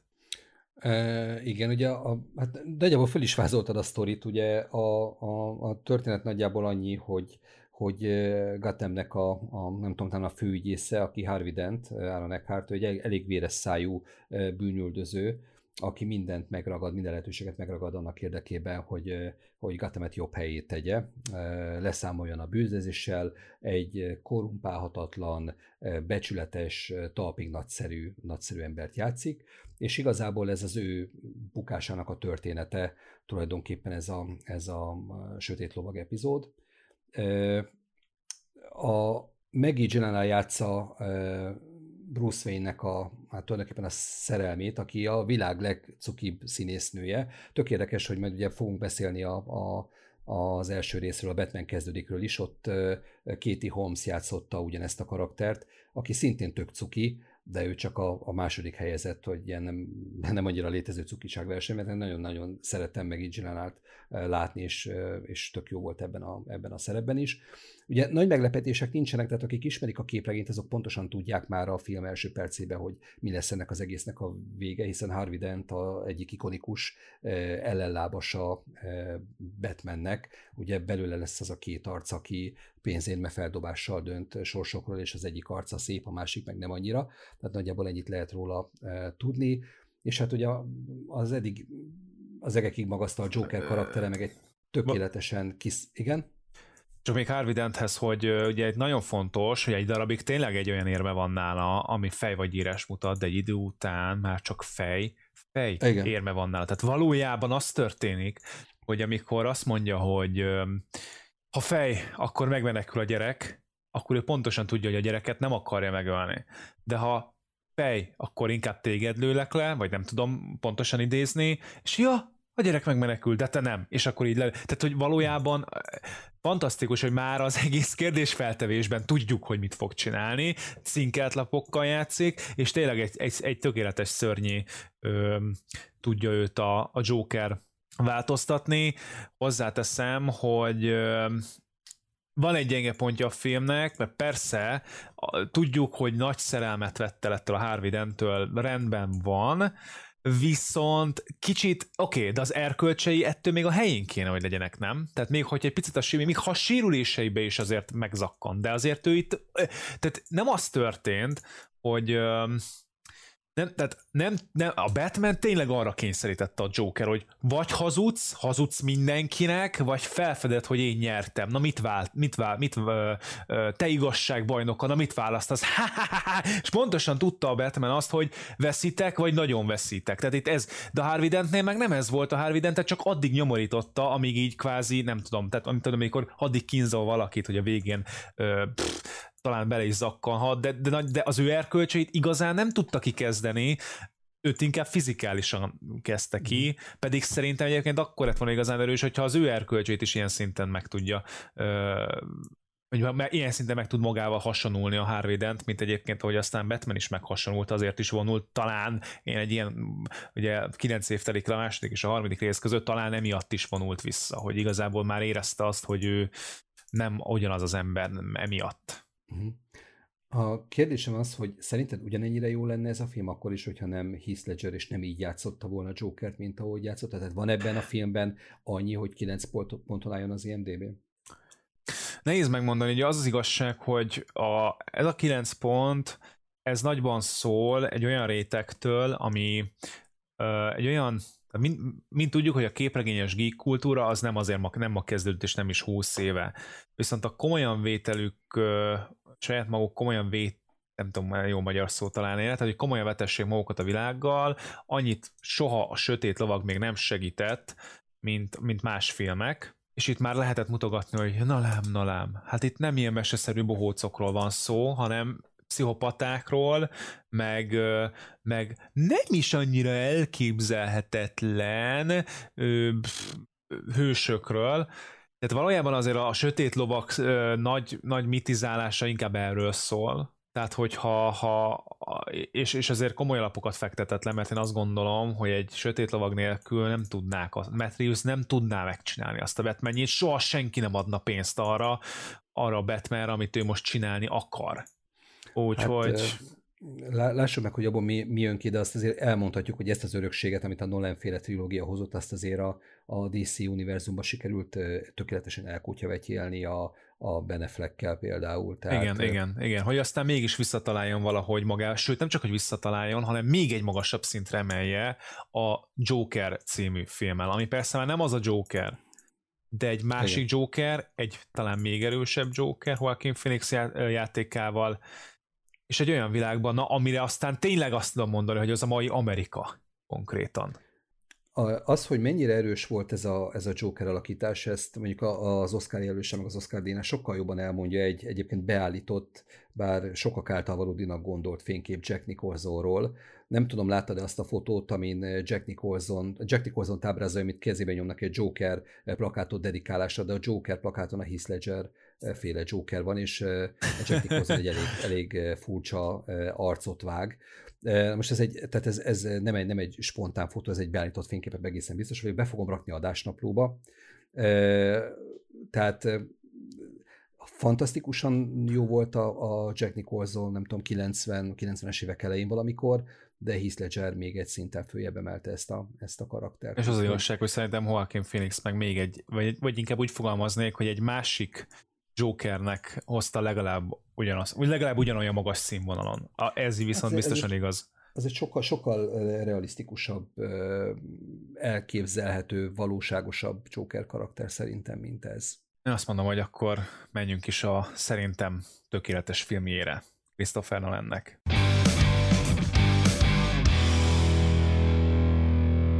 Ez a film pedig a 2006-os A tökéletes trükk, avagy eredeti címén The Prestige, 8,5-ön áll az IMDb, 40 millió forint, megint forintozok, 40 millió dollárra 110 millió dollárt hozott.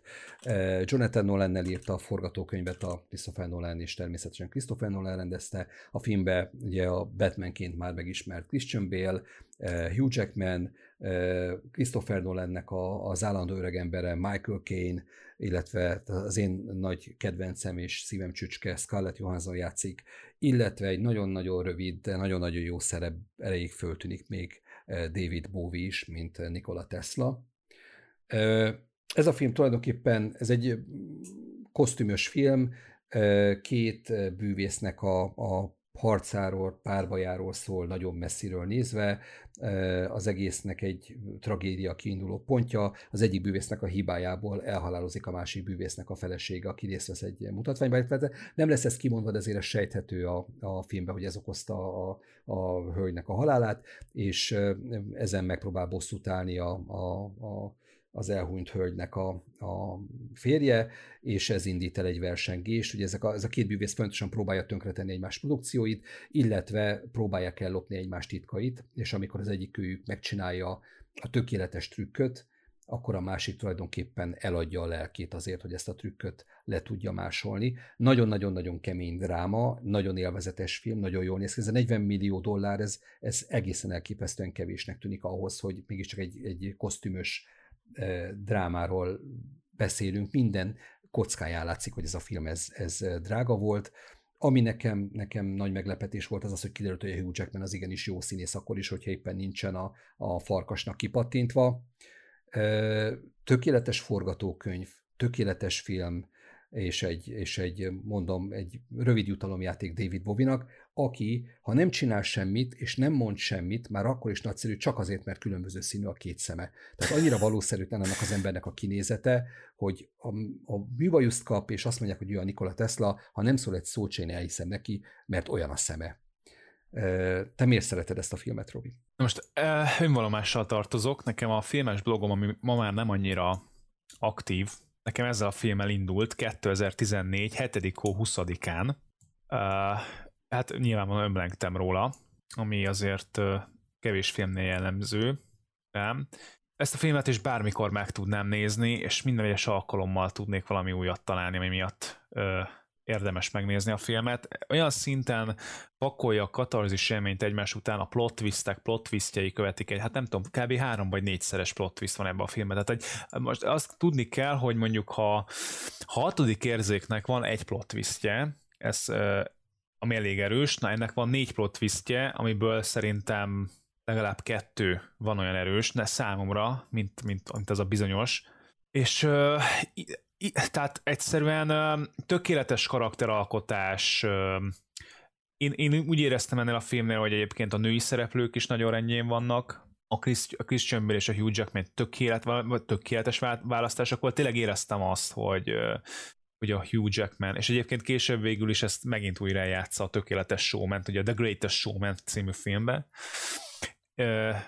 Éreztem, hogy benne, ez, benne megvan az, ami, ami nincs meg a, az ellenfelében, akit viszont ugye Christian Bale játszik, és a Christian Bale karakterében pedig megvan az, ami pedig a Hugh Jackman karakterében nincsen.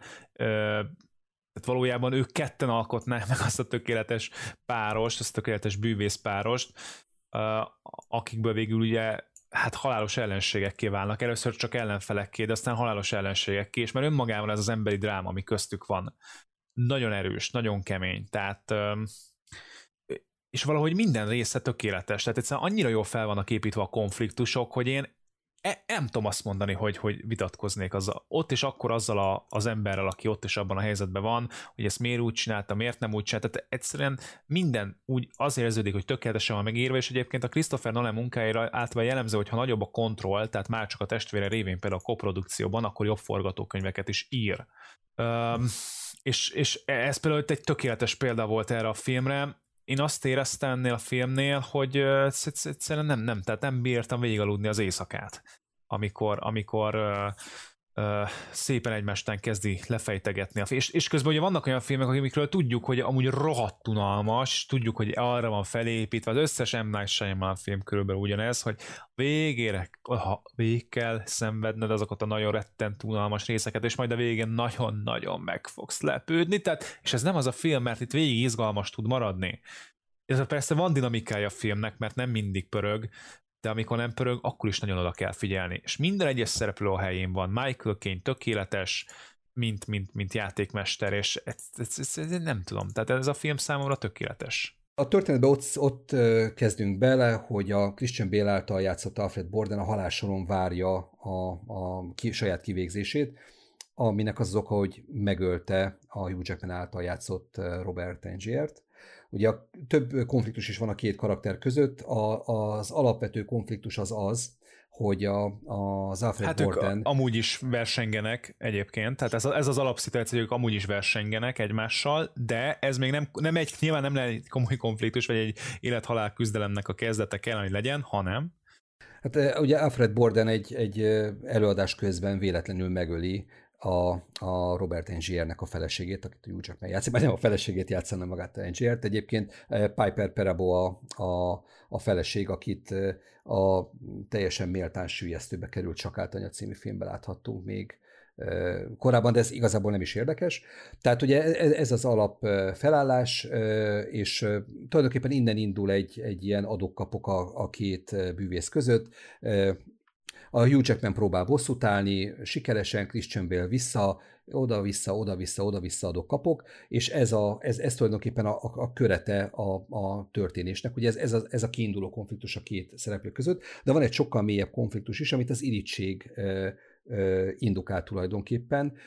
A, az Alfred Borden megcsinálja a tökéletes trükköt. Ez egy teleportálós trükk, egyik ajtón bemegy, másikon kijön, senki az ég egyat a világon nem tudja, hogy, hogy hogyan történik ez, kivéve a Michael Caine által játszott Cutert, aki meg van róla győződve, hogy itt valamiféle hasonlás megoldás van, és hogy ez így oldotta meg a, a Borden ezt a trükköt, de a, a Robert Angier nem, nem hiszi ezt, mert hogy ez annyira jól meg van csinálva, hogy ez nem lehet, és tulajdonképpen elkezdi kutatni azt, hogy mi módon lehet ezt a trükköt tényleg tökéletesen megcsinálni, és egy nagyon-nagyon bizarr megoldásra jut, aminek, aminek aztán, amiért nagyon-nagyon nagy árat kell fizetni, és ezt a nagy árat végül tulajdonképpen szebreben is nélkül meg is fizeti a Robert Angier, ami, ami tulajdonképpen az erkölcsi bukását jelenti. Most az én értelmezésemben a film végéről erkölcsileg megsemmisül.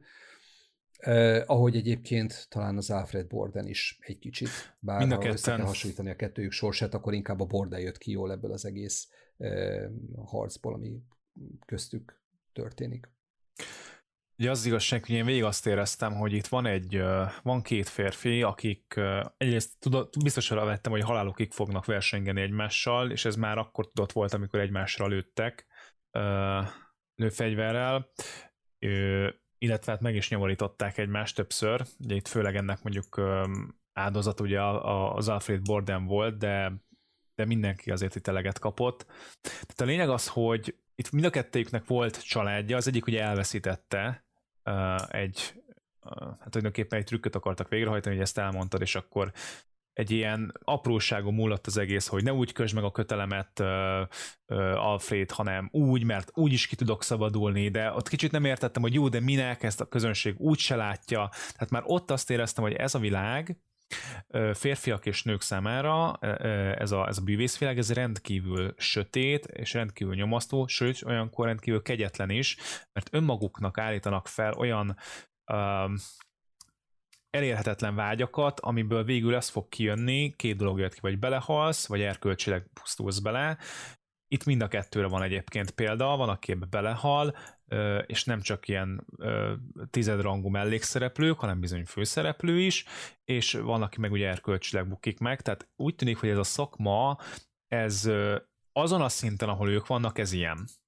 És módszeresen darálják le maguk mellett a tehát egymás és, és saját családjaikat is. Ebben viszont inkább a, a, a Christian Bale által játszott Alfred Borden játszik nagyobb szerepet, tehát ő szisztematikusan gyakorlatilag letarálja maga mellett a családját, olyannyira, hogy öngyilkos is lesz a felesége.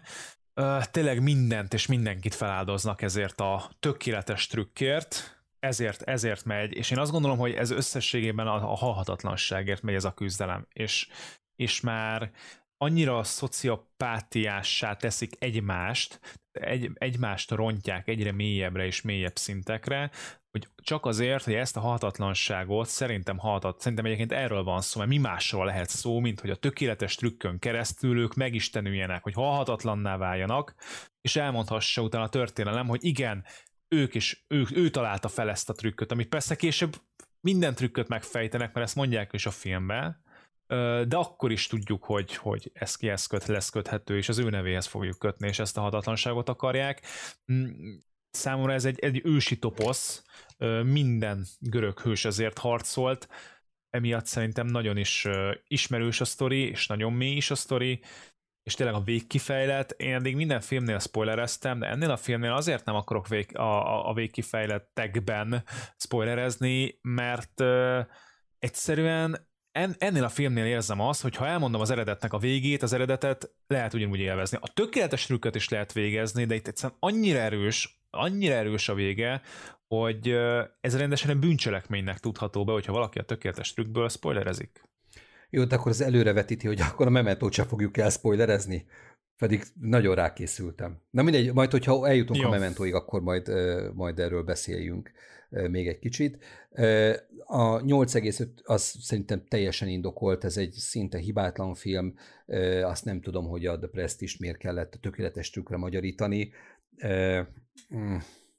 De az is mennyire nyomorúságos volt, hogy már azt a tökéletes, az se volt tökéletes, de megmondtam a játékmester, hogy hogy csinálják, és a film felénél lehetett tudni, hogy hogy csinálják, de csak ezért, hogy még egy magasabb szintre növeljék, még több emberi sorsot rontottak meg egy ilyen miatt. Hát fan, tényleg fantasztikus, meg tényleg, hogy te is mondtad, hogy Nikola tesla hogy behozzák a sztoriba, és egy még nagyobb misztic, misztikus oldalat, oldalt, vagy, vagy töltetet adnak ennek a filmnek, a, a tudományon keresztül, de ugye a, a főszereplők, mi ugye nagyon nem megyünk bele annyira azért a tudományos részletekbe, mint mondjuk egy csillag, csillag egy interstellárba, itt tényleg mágiának hat az egész, varázslatnak. És, és tudjuk azt, hogy, hogy a Nikola Tesla körüli uh, pletykák, illetve étosz, az tökéletesen táplálja ezt a szerepet, ami ebben a filmben van, és ami végül az ő találmánya lesz.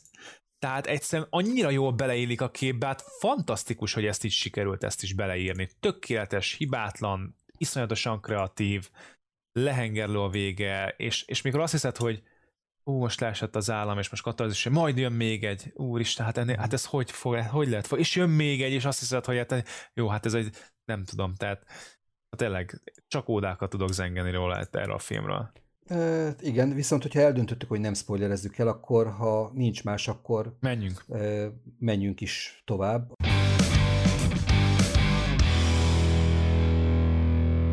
A soron következő darab, a Nolan életműből az a 2005-ös Batman kezdődik, Batman Begins című film, IMDB 8.2-nál 150 millióba került, 374-et hozott, Többen írták a forgatókönyvet, Christopher Nolan is benne volt a forgatókönyvíró csapatban, és természetesen ő rendezte, és a szokásos állandó gárdán kívül föltűnik Liam Neeson, Cillian Murphy, Tom Wilkinson, és hát én elolvastam, hogy Radger Hauer is benne volt, de őszintén nem emlékszem Radger Hauerre, de mindegy, talán neked megvan, hogy mégis ki a túró volt Radger Hauerbe a filmben, és még nem emlékszem rá. Ez volt az első Batman film. Ugye 2005-ös film, és egy ordinári nagy Batman bukás sorozat után kapta meg Nolan a franchise-t.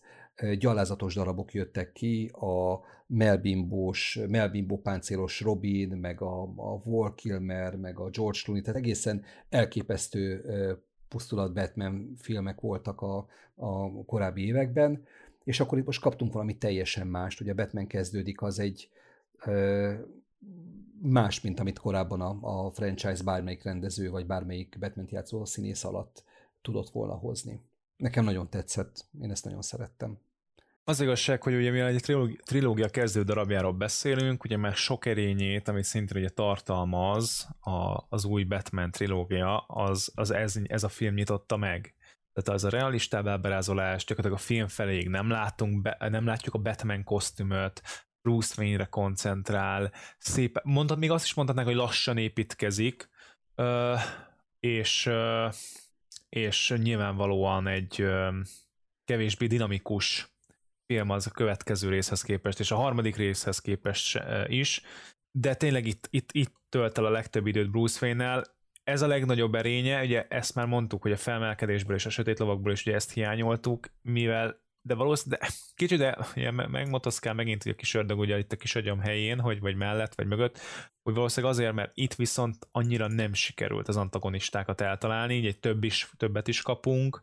A Scarecrow szerintem nem volt rossz, uh, Razal Gulunk is volt, de csak az elején, meg a végén, tehát szóval, hogy nem volt annyira súlytalan, picit súlytalanabbak voltak, de, de belefért, mert ugye itt sokat foglalkoztunk Nekem számomra ez volt a Sötét Lovak felemelkedés, tehát hogyha címet kellett volna adni, egyébként Batman Begins, aztán Dark Knight, aztán Dark Knight felemelkedés, tehát ez a cím trilógia, ez, ez egyébként talán a világ harmadik, vagy nem tudom, ha egyszer ezt top lista, akkor biztos a legrosszabb címadás listáján ennek rajta kell lenni ennek a trilógiának, mert gyakorlatilag semmi kohéziót nem tartalmaz, de mindegy is, hát ez, ez legyen a legnagyobb hátránya, Igazából azért szeretnék erről kevesebbet beszélni, mert már az előző két filmben nagyon sok erényét, amit, ami, amit a film és univerzumépítést uh, itt végrehajtott, illetve hát univerzumépítést nem, de hogy a, tehát, hogy a világ egyetem, tehát ezt a világ, ezt a, ezt a realista Batman dolgot, ezt nagyon szépen felépítette, és nagyon sokat foglalkozik szerintem a karakterével is, tehát amit aztán már a többi rész annyira nem tesz meg.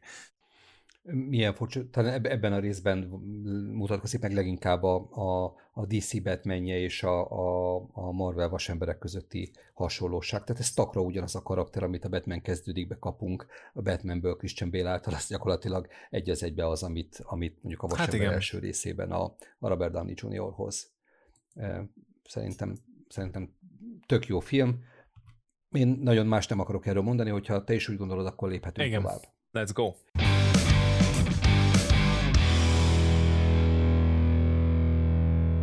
Na, a következő filmünk a 2002-es Insomnia, a, vagy Álmatlanság.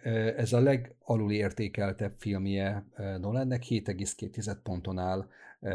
Az IMDB mondjuk számos rendező alulról karcolja ezt a 7-2-t inkább, nem pedig fölülről.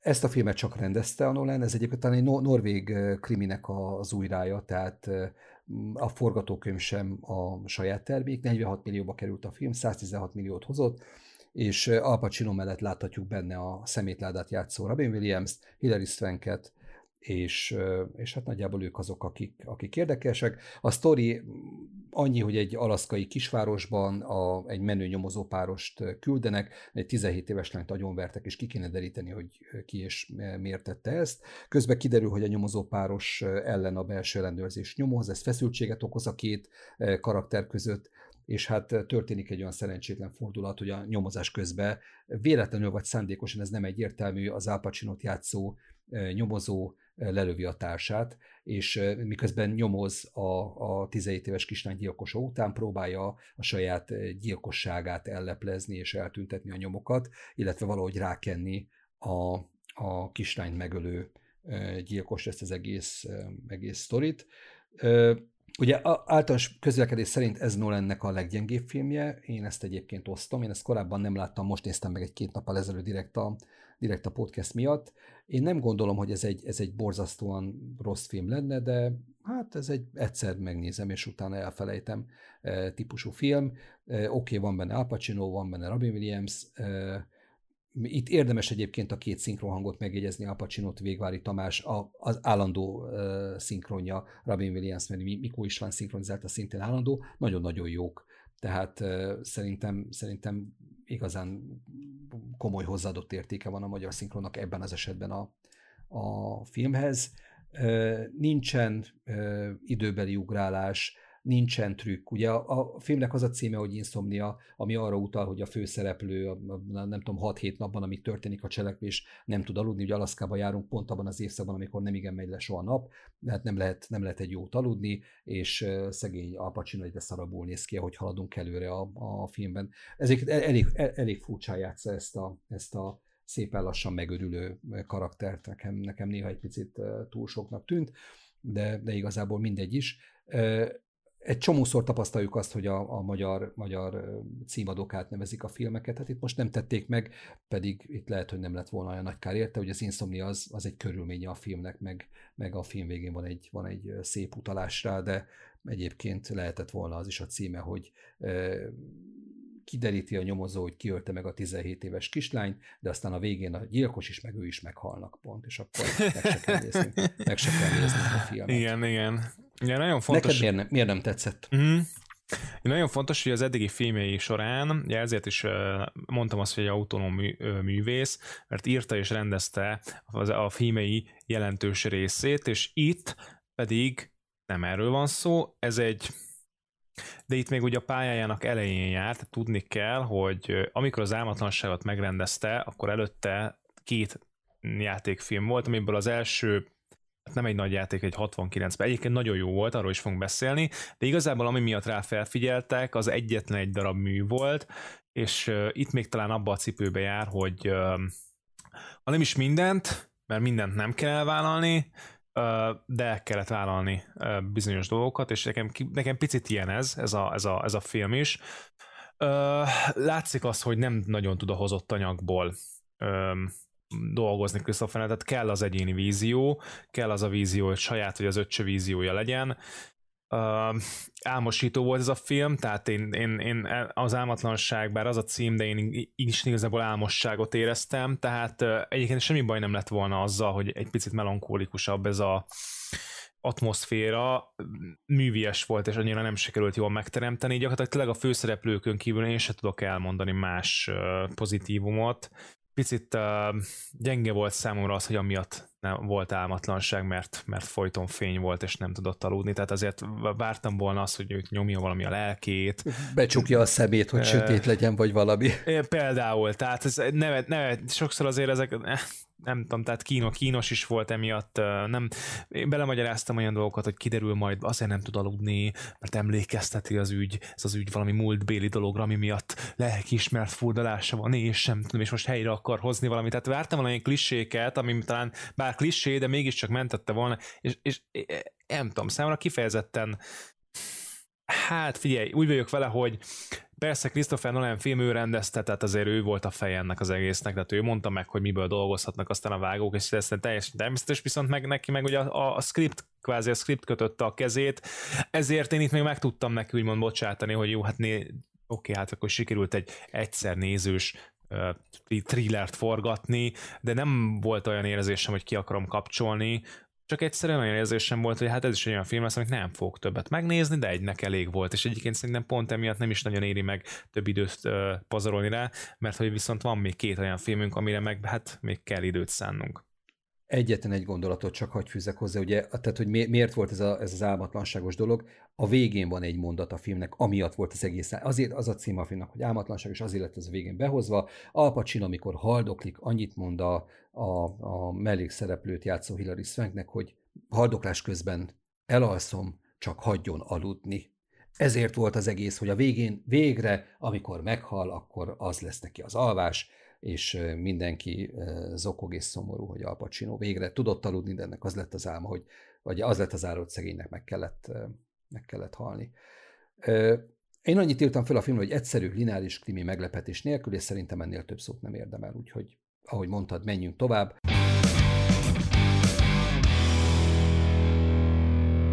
A Nolan top listám nálam állandó első helyezettje következik a 2000-es Memento, amit 30 évesen rendezett meg a, a Christopher Nolan. Én azt gondolom, hogy bár a, a nagyon jó a, a, az eredet, nagyon jó a tökéletes tük, de nekem a Memento a kedvenc Christopher Nolan filmem, 8-4-en áll az IMDb-n, 9 millióba került, 40 milliót hozott, természetesen nem forintba, hanem dollárba. A főszereplő pedig Guy Pearce és Kerry Moss, illetve Joe Pantoliano, ugye Kerry Moss meg a Joe Pantoliano aztán a Matrix első részében is együtt játszanak, de ez csak egy ilyen kis side note, nem is, nem is érdekes.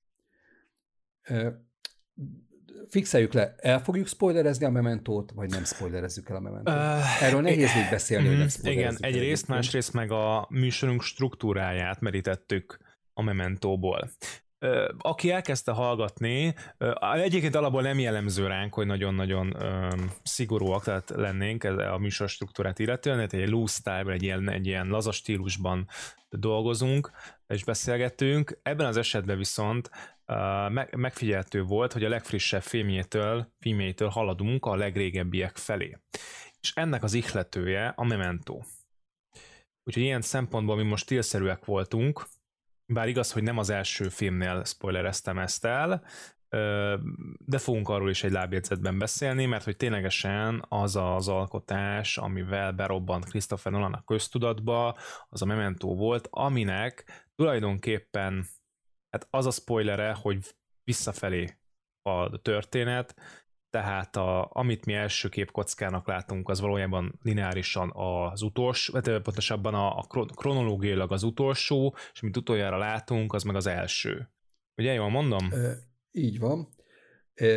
És ne, nem tudom, tehát én nyilván a, a, a filmtörténet jelentős, nagyobbik részét nem láttam, nem találkoztam vele, nem tudom, hogy létezett ez a megoldás Christopher Nolan előtt.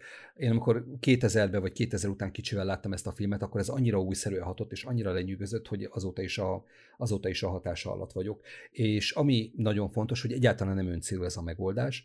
Ugye a, a filmnek a története az egy nyomozás, ez is egy krimi, egy biztosítási nyomozó nyomozza felesége gyilkosa után.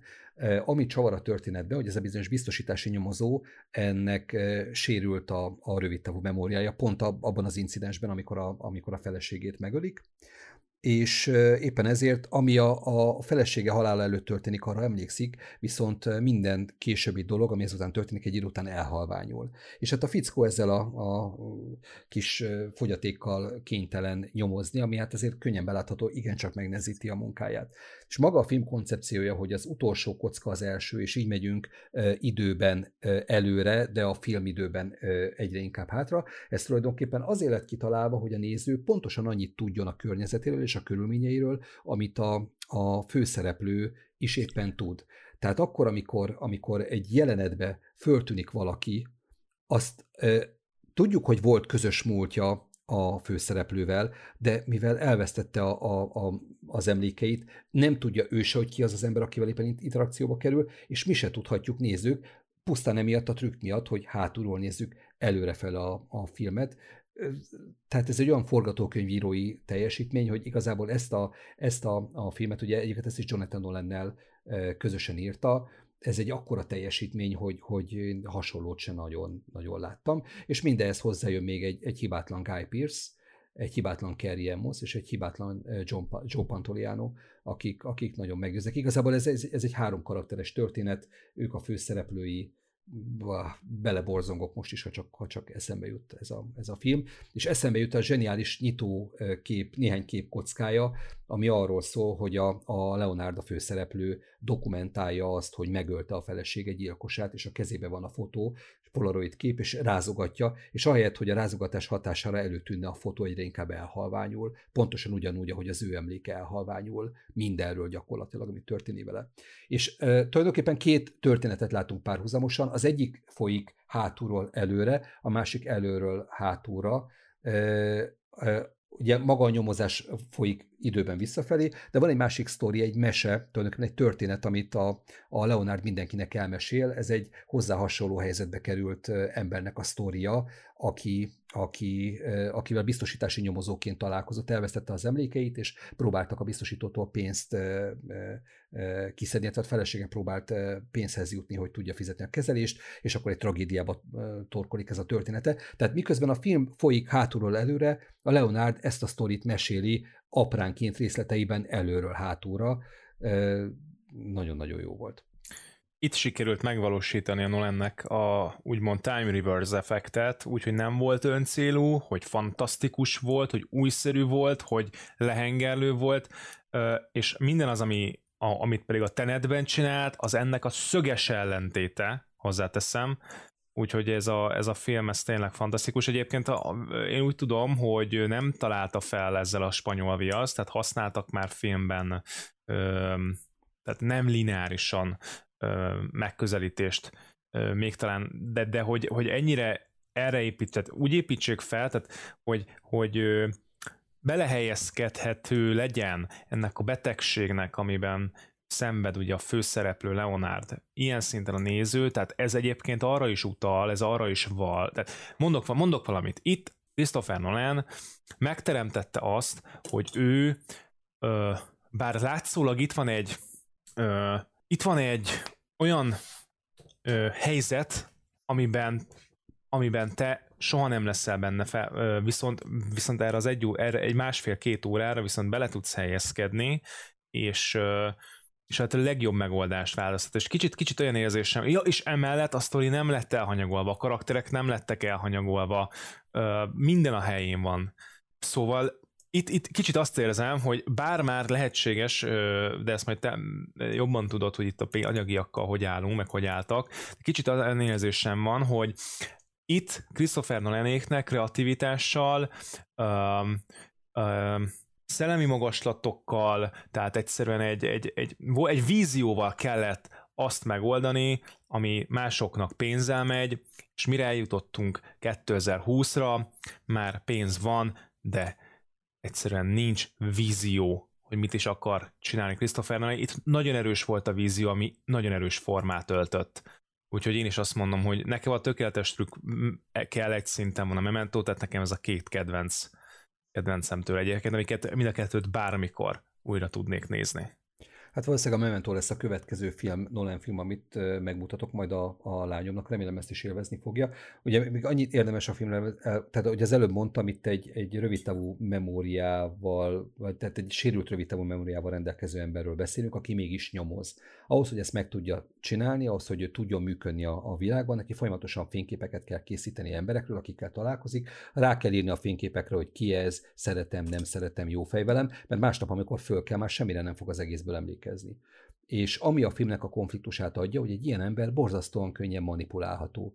Elég kicserélni egy fényképet, elég kihúzni egy szót egy fénykép alól, és ezt bizony megpróbálják kihasználni. És ami a legszebb az egész sztoriban, az az, hogy eljut a, a főszereplő egy olyan pontra, amikor saját magát kezdi el manipulálni ilyen módon, és ez volt az a pont, amikor nekem leesett az állam, és lefordultam a székről, mert hogy én, én oda voltam ettől meg vissza. És lehet, hogy ez azért van, mert én nem vagyok egy rutinos filmnéző, lehet, hogy, hogy egy, nem tudom, filmművészetileg nálam, nálam kiműveltebb főtől nem, nem dobja magát hanyat, de, de én az ötlettől, a megvalósítástól, a gegektől, a, én azok, azoktól teljesen oda voltam meg vissza. Nekem, nem nekem, nekem ez, ez a, az állandó kedvenc Nolan filmem. Hozzátéve azt, hogy ez az első Nolan film, amit egyébként valaha láttam tőle, és mondom, még egyszer 30 évesen írta és rendezte meg ezt a filmet, kötelező darab, annak ellenére, hogy most ugye, most aztán tényleg mindent elspoilereztem ezzel a filmmel kapcsolatban, ettől függetlenül mindenképpen érdemes megnézni.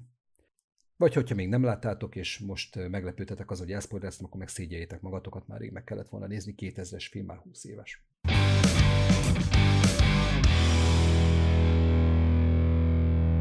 És akkor a soron az utolsó filmünk, ami kronológiailag viszont az első nagy játékfilm, mert valójában nyilván rövidekkel kezdik, rövid filmekkel kezdi minden rendező, vagy a legtöbb rendező, a magyar címen egyébként több, mert van csapda címen is, de követés címen is megtalálhatjátok ezt a filmet, angolul Following.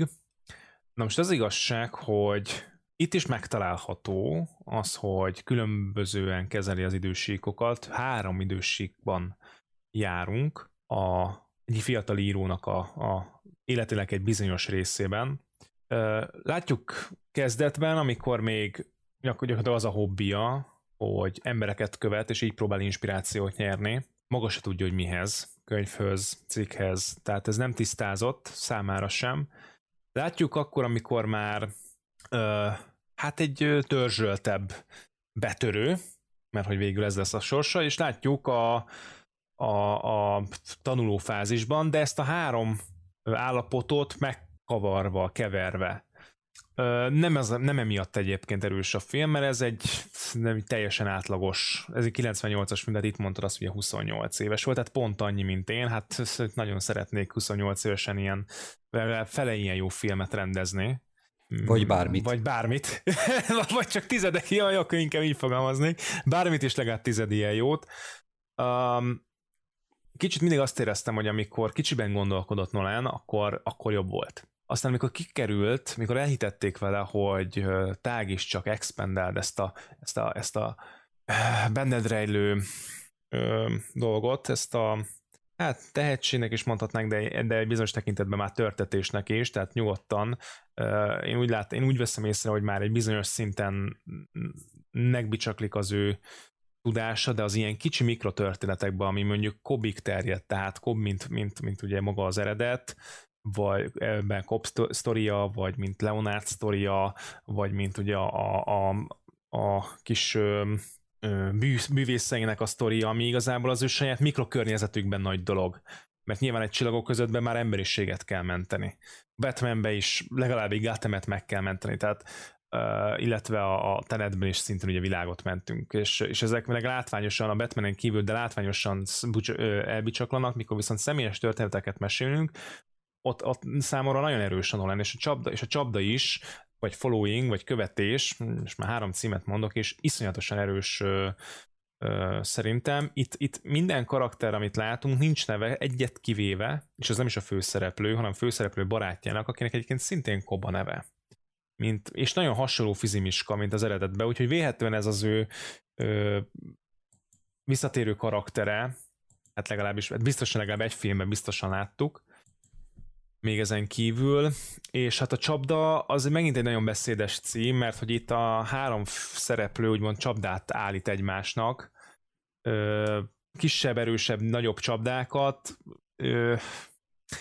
de tulajdonképpen itt is nagyon csavaros a történet, tehát ja, ott úgy kezdődik a film, hogy már vallomást tesz a rendőrségen, mint dörzsölt és, és tapasztalt betörő, hogy az ő társa, társával miket csináltak, és azért teszi ezt, mert már annyira sarokba volt szorítva, hogy úgy gondolta, hogy ő már csak ez, ő ezzel fog úgymond visszavágni, és akkor utána szépen elkezdünk ugye a, a film végétől, a kronológiai végétől haladni visszafelé, illetve nem csak visszafelé, hanem ugrálva az időben.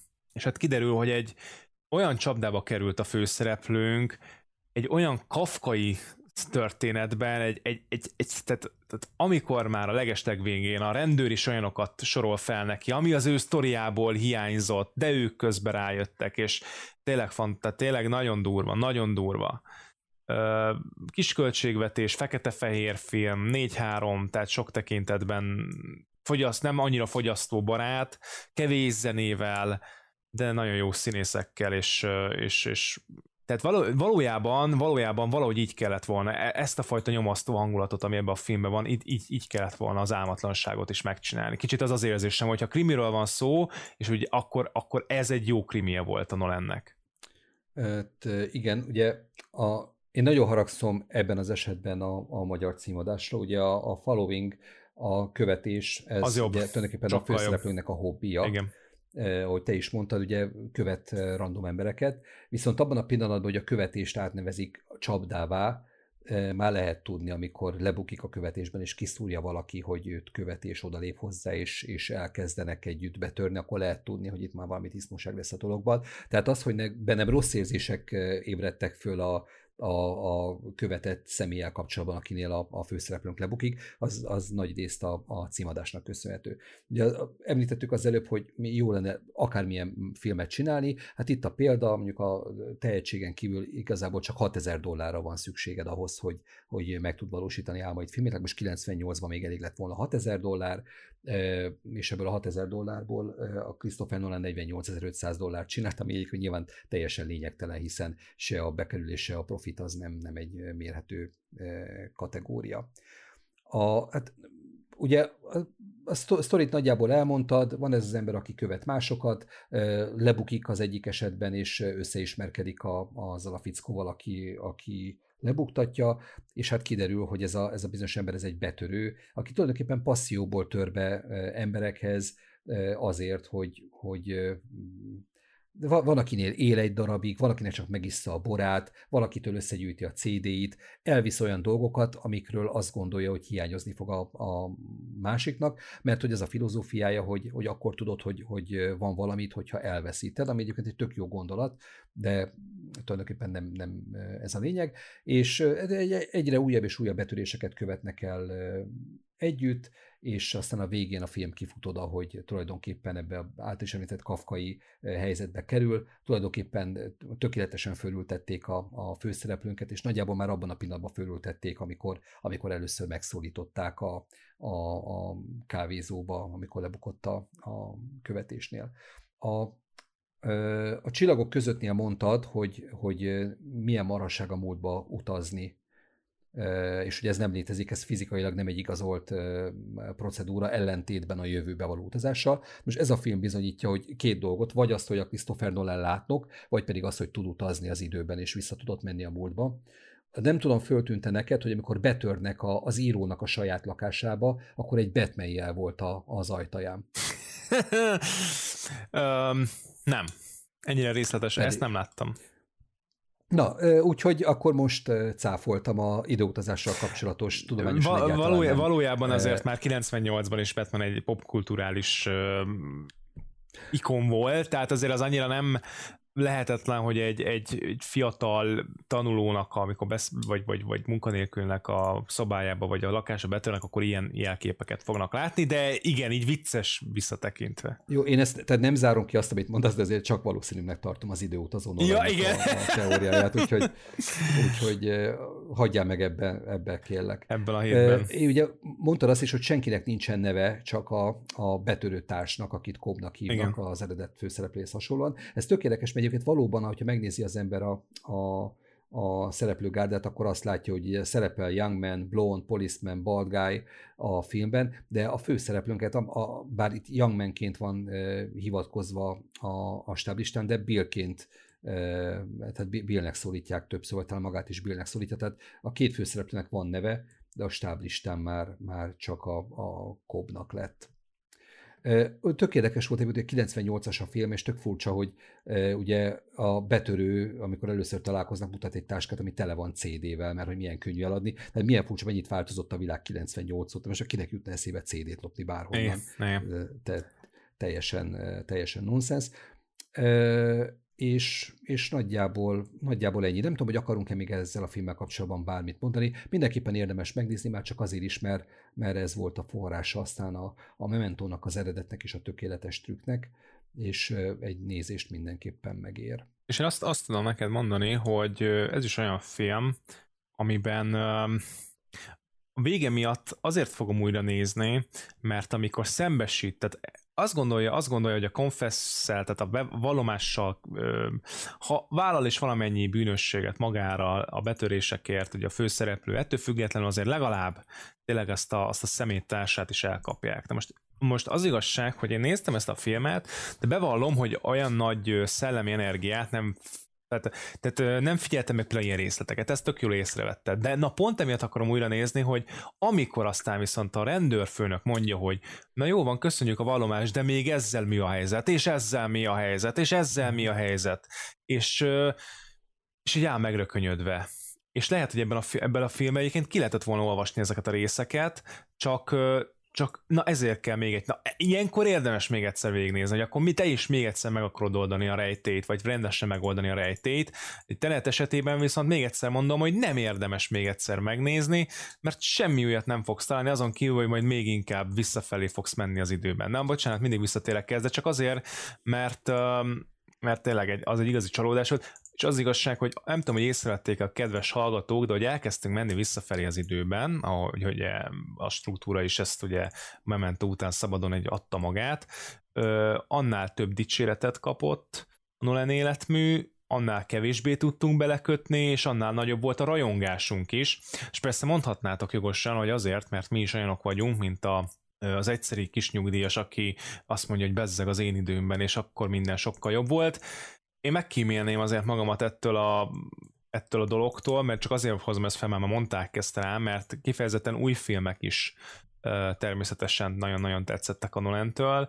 Valahogy, valahogy azt, én azt, azt érzem, hogy amíg csak saját magára és a kreativitására, és legfeljebb még az öccse kreativitására számíthatott, és írtak, és, és kicsiben gondolkoztak, és személyes drámákat akartak megvalósítani, addig nagyon erős volt a Nolan életmű, és amint elkezdte ezt expendelni, elkezdte növelni, úgy szépen lassan erodálódott ez el. És még és értsük azt, hogy itt olyan nagy magaslatokból indulunk, hogy amikor már nagyon-nagyon sokat erodált, még akkor is egy nagyon jó filmet csinált. És egészen 2000 nem tudom, meddig kellett várni, mondjuk tényleg az e- első, számomra az első komolyan megbicsaklás mondjuk 2017. De 17-ig kellett várni erre. Hát vannak rendezők, akiknek már a második munkája után jelenik ez meg. Jó, de most azt mondod, hogy 17, tehát akkor ez a Dönkerknek a, uh-huh. az uh-huh. éve, Igen. ami után már igazából már csak a Tenet volt. Így van.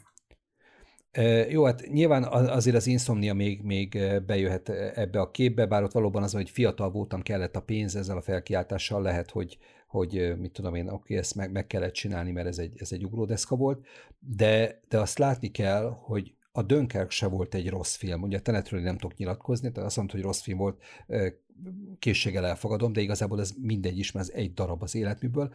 Tehát a Dunkirk se volt rossz, az álmatlanság se volt rossz. És egyik film se olyan, amit egy, egy igen jó rendező ne venne szívesen a nevére. Hát az álmatlanságnál rezeg a léc egy kicsit, de de hogy ez egy, ez egy szinte hibátlan életmű, és még azok a filmek is nagyon jók, amiről most, most ebben a, nem tudom, két órában inkább negatívumokat mondtunk, mint pozitívumokat, egyszerűen csak azért, mert pozitívumokat már annyi minden, vagy mindenki más elmondta rajtunk kívül. Tehát a, a Batman trilógia az a, az a, a DC univerzumnak a, a gyöngyszemén állítom, és nem készült erősebb csomag a DC-n belül. De mondd, hogyha tévedek, vagy, vagy ha nem értesz egyet a, a rajongásommal. Nem, teljesen egyetértek, és, és nagyon sok, sokáig a bezzek példa lesz tehát az igazság, hogy annyira magasra tették a lécet, hogy a DC minden más művek, kivéve a Joker, az, az, az tényleg egy, egy, egy mi haszna, semmire kellőnek tűnik a Batman trilógia mellett. Egyébként én azt mondom, hogy Christopher Nolan csak úgy tudná megmenteni saját magát a kárhozattól, és ne váljon egy Ridley Scottá, akivel tényleg már minden szart megcsinál, megcsinált, annak ellenére, hogy tudjuk, hogy egy fantasztikus rendező, tehát hogy, hogy hogy ne váljon ezzel a személyé, ahhoz vissza kell kanyarodnia a, a, a, ehhez a le, kicsit, kicsihez. Tehát, hogy fogalmazzak, tehát a kicsi szép. Tehát nem kell a világot megmenteni most már 15 milliószor, semmi szükség erre, személyes drámák, kicsi személyes drámák, és teljesen elegek, mikrokörnyezetben, ennyi. Én, Én megnézném egyszer a Nolent valami jó kis dark krimi sorozatban az HBO-n. Egyébként tudod, mi az igazság, hogy szerintem még igazán a Darkos sem ért. Szerintem még igazán ehhez sem ért, mert azért már volt pár, egy, pár ilyen film, amiben jó, a, a, tehát a Batman azért tudta eldárkosítani, mert előtte könyörgöm, tehát előtte képregényes volt. Hát ahhoz képest a csihi-puhi, meg a színes dolgok után minden, minden sötétnek tűnik, hát két, két százalékkal leveszi a kontrasztot, meg a saturation és már ú, de dark. De ne, ne, ne, most Tehát, ne, nem, nem a képi világra értem, a é, tökéletes trükkre gondolok é, az, például. Jó, az, Tehát, hogy a de, az, de, az, de azt tudod, hogy mi? Azt tudod, hogy mi? Az inkább, igen, de az inkább miszt, misztik, a misztikumhoz, a misztikumhoz ért nagyon, és hogy, hogy ő felépítse ezt a a pokolba vezető utat, ami a Mementónál megvan, ami a tökéletes trükknél megvan, valamilyen szinten az eredetnél is megvan, csak ugye ott Hát ott már azért érződik úgymond, hogy akarunk happy end de azért ott van a művészi koncepció, hogy azért, azért azért ne teljesen legyen ott azért az a happy end. Tehát azért, tehát kicsit nekem inkább ez az érzésem, hogy a Nolan hősei igazán nem tudnak nyerni, igazán nem tudnak győzni, misztikus az egész világa, tehát ha, ha például Darker, ha, ha igazán Dark rendező, akkor Seven, David Fincher, ha igazán jó krimi, Hm, akkor szintén David Fincher, akkor ez nem nyert. Tehát akciórendezőként szintén csak rengeteg sokkal jobbat lehet találni belőle, viszont misztikus rendezőkből, akik ilyen szinten fogyaszthatóvá tudják tenni a nagy közönség számára is, és mondom, intellectual, blockbuster műfajt hozott létre, tehát hogy nem kell ez feltétlenül a Hobbs és Shaw-nál, meg a Transformersnél megálljon az a műfaj, meg Godzilla-nál, hogy blockbuster, hanem lehet olyat is, mint a Christopher. Tehát azért ez, ez önmagában azért, hogy ő dolgozik, és a dolgozott már megérte, azért én még bízom abban, hogy tényleg még mindig egy nagyon fiatal rendezőről beszélünk, tehát még legalább 30 év előtte van, amit aktív a munkába tud tölteni. Én nagyon bízom benne, hogy visszakanyarodik oda, ahol, ahol, ahol ő eredetileg is nagyon jót tudott alkotni. A kicsi szép. Ne haragudj, egy kicsit off-topic, de nem tudok szó nélkül elmenni az előbbi kijelentésem mellett, tehát azért azt tisztázzuk, hogy a Hobbs és Show az egy nagyon-nagyon jó film volt. Én nagyon jól szórakoztam rajta. Hogy, jó, hogy... jó, igen. Megadom, megadom. Én is láttam, e- egyszer én is jól szórakoztam rajta. Én kétszer láttam, mert egyszer megnéztem a gyerekeimmel is, és nekem másodszor is tetszett. De mindegy, a, a, a Most minden heti coming out, akkor ezzel megvolt. Igen, tehát minden, de nem, nem baj ha létezik renomém, akkor nem, nem pusztítom ezt, ezzel talán tovább, de én ezt tényleg, tényleg őszintén, őszintén szerettem. Mindenesetre ideje, ideje könnyes búcsút vennünk ugye Christopher Nolan életműtől, legalábbis eddig, mert most általában ilyenkor egy három-négy éves szünet következik, illetve az legutóbbi film, ugye Dunkirk az három éve jelent meg, az még biztos, hogy még mindig ö, nagy várakozással tölt el, vagy fog eltölteni, hogyha meghallom, hogy mit fog csinálni és, és mondom, bízok benne, hogy, hogy nem a Tenet 2 lesz, mert most már ilyeneket hallok, és ez, ez, ez, ez nagy, nagy hiba lenne. Hát reméljük, hogy nem a Tenet 2 lesz, illetve remélek, hogy, remélem, hogy tévedsz a Tenettel kapcsolatban, és majd nem tudom, lesz egy olyan epizódunk, amikor arról fogunk jó ízűen veszekedni, hogy miért csodálatos film a Tenet, de hát ahhoz előbb meg kell néznem, úgyhogy lehet, hogy már csak azért is ezzel a, ezzel a szemmel fogom nézni, hogy legyen, legyen puskapor egy, Jó, egy tenet adásra. És uh, akkor megköszönném ezúttal is a részvételedet az adásban, és természetesen a kedves hallgatóinak is. Én is köszönöm a beszélgetést, rekordot döntöttünk, úgy látom, hogy két óra fölött van a nyersanyag, úgyhogy ez alulról fogja valószínűleg a két órát egy picit verni majd a, majd a végjátékba. Tök jó volt.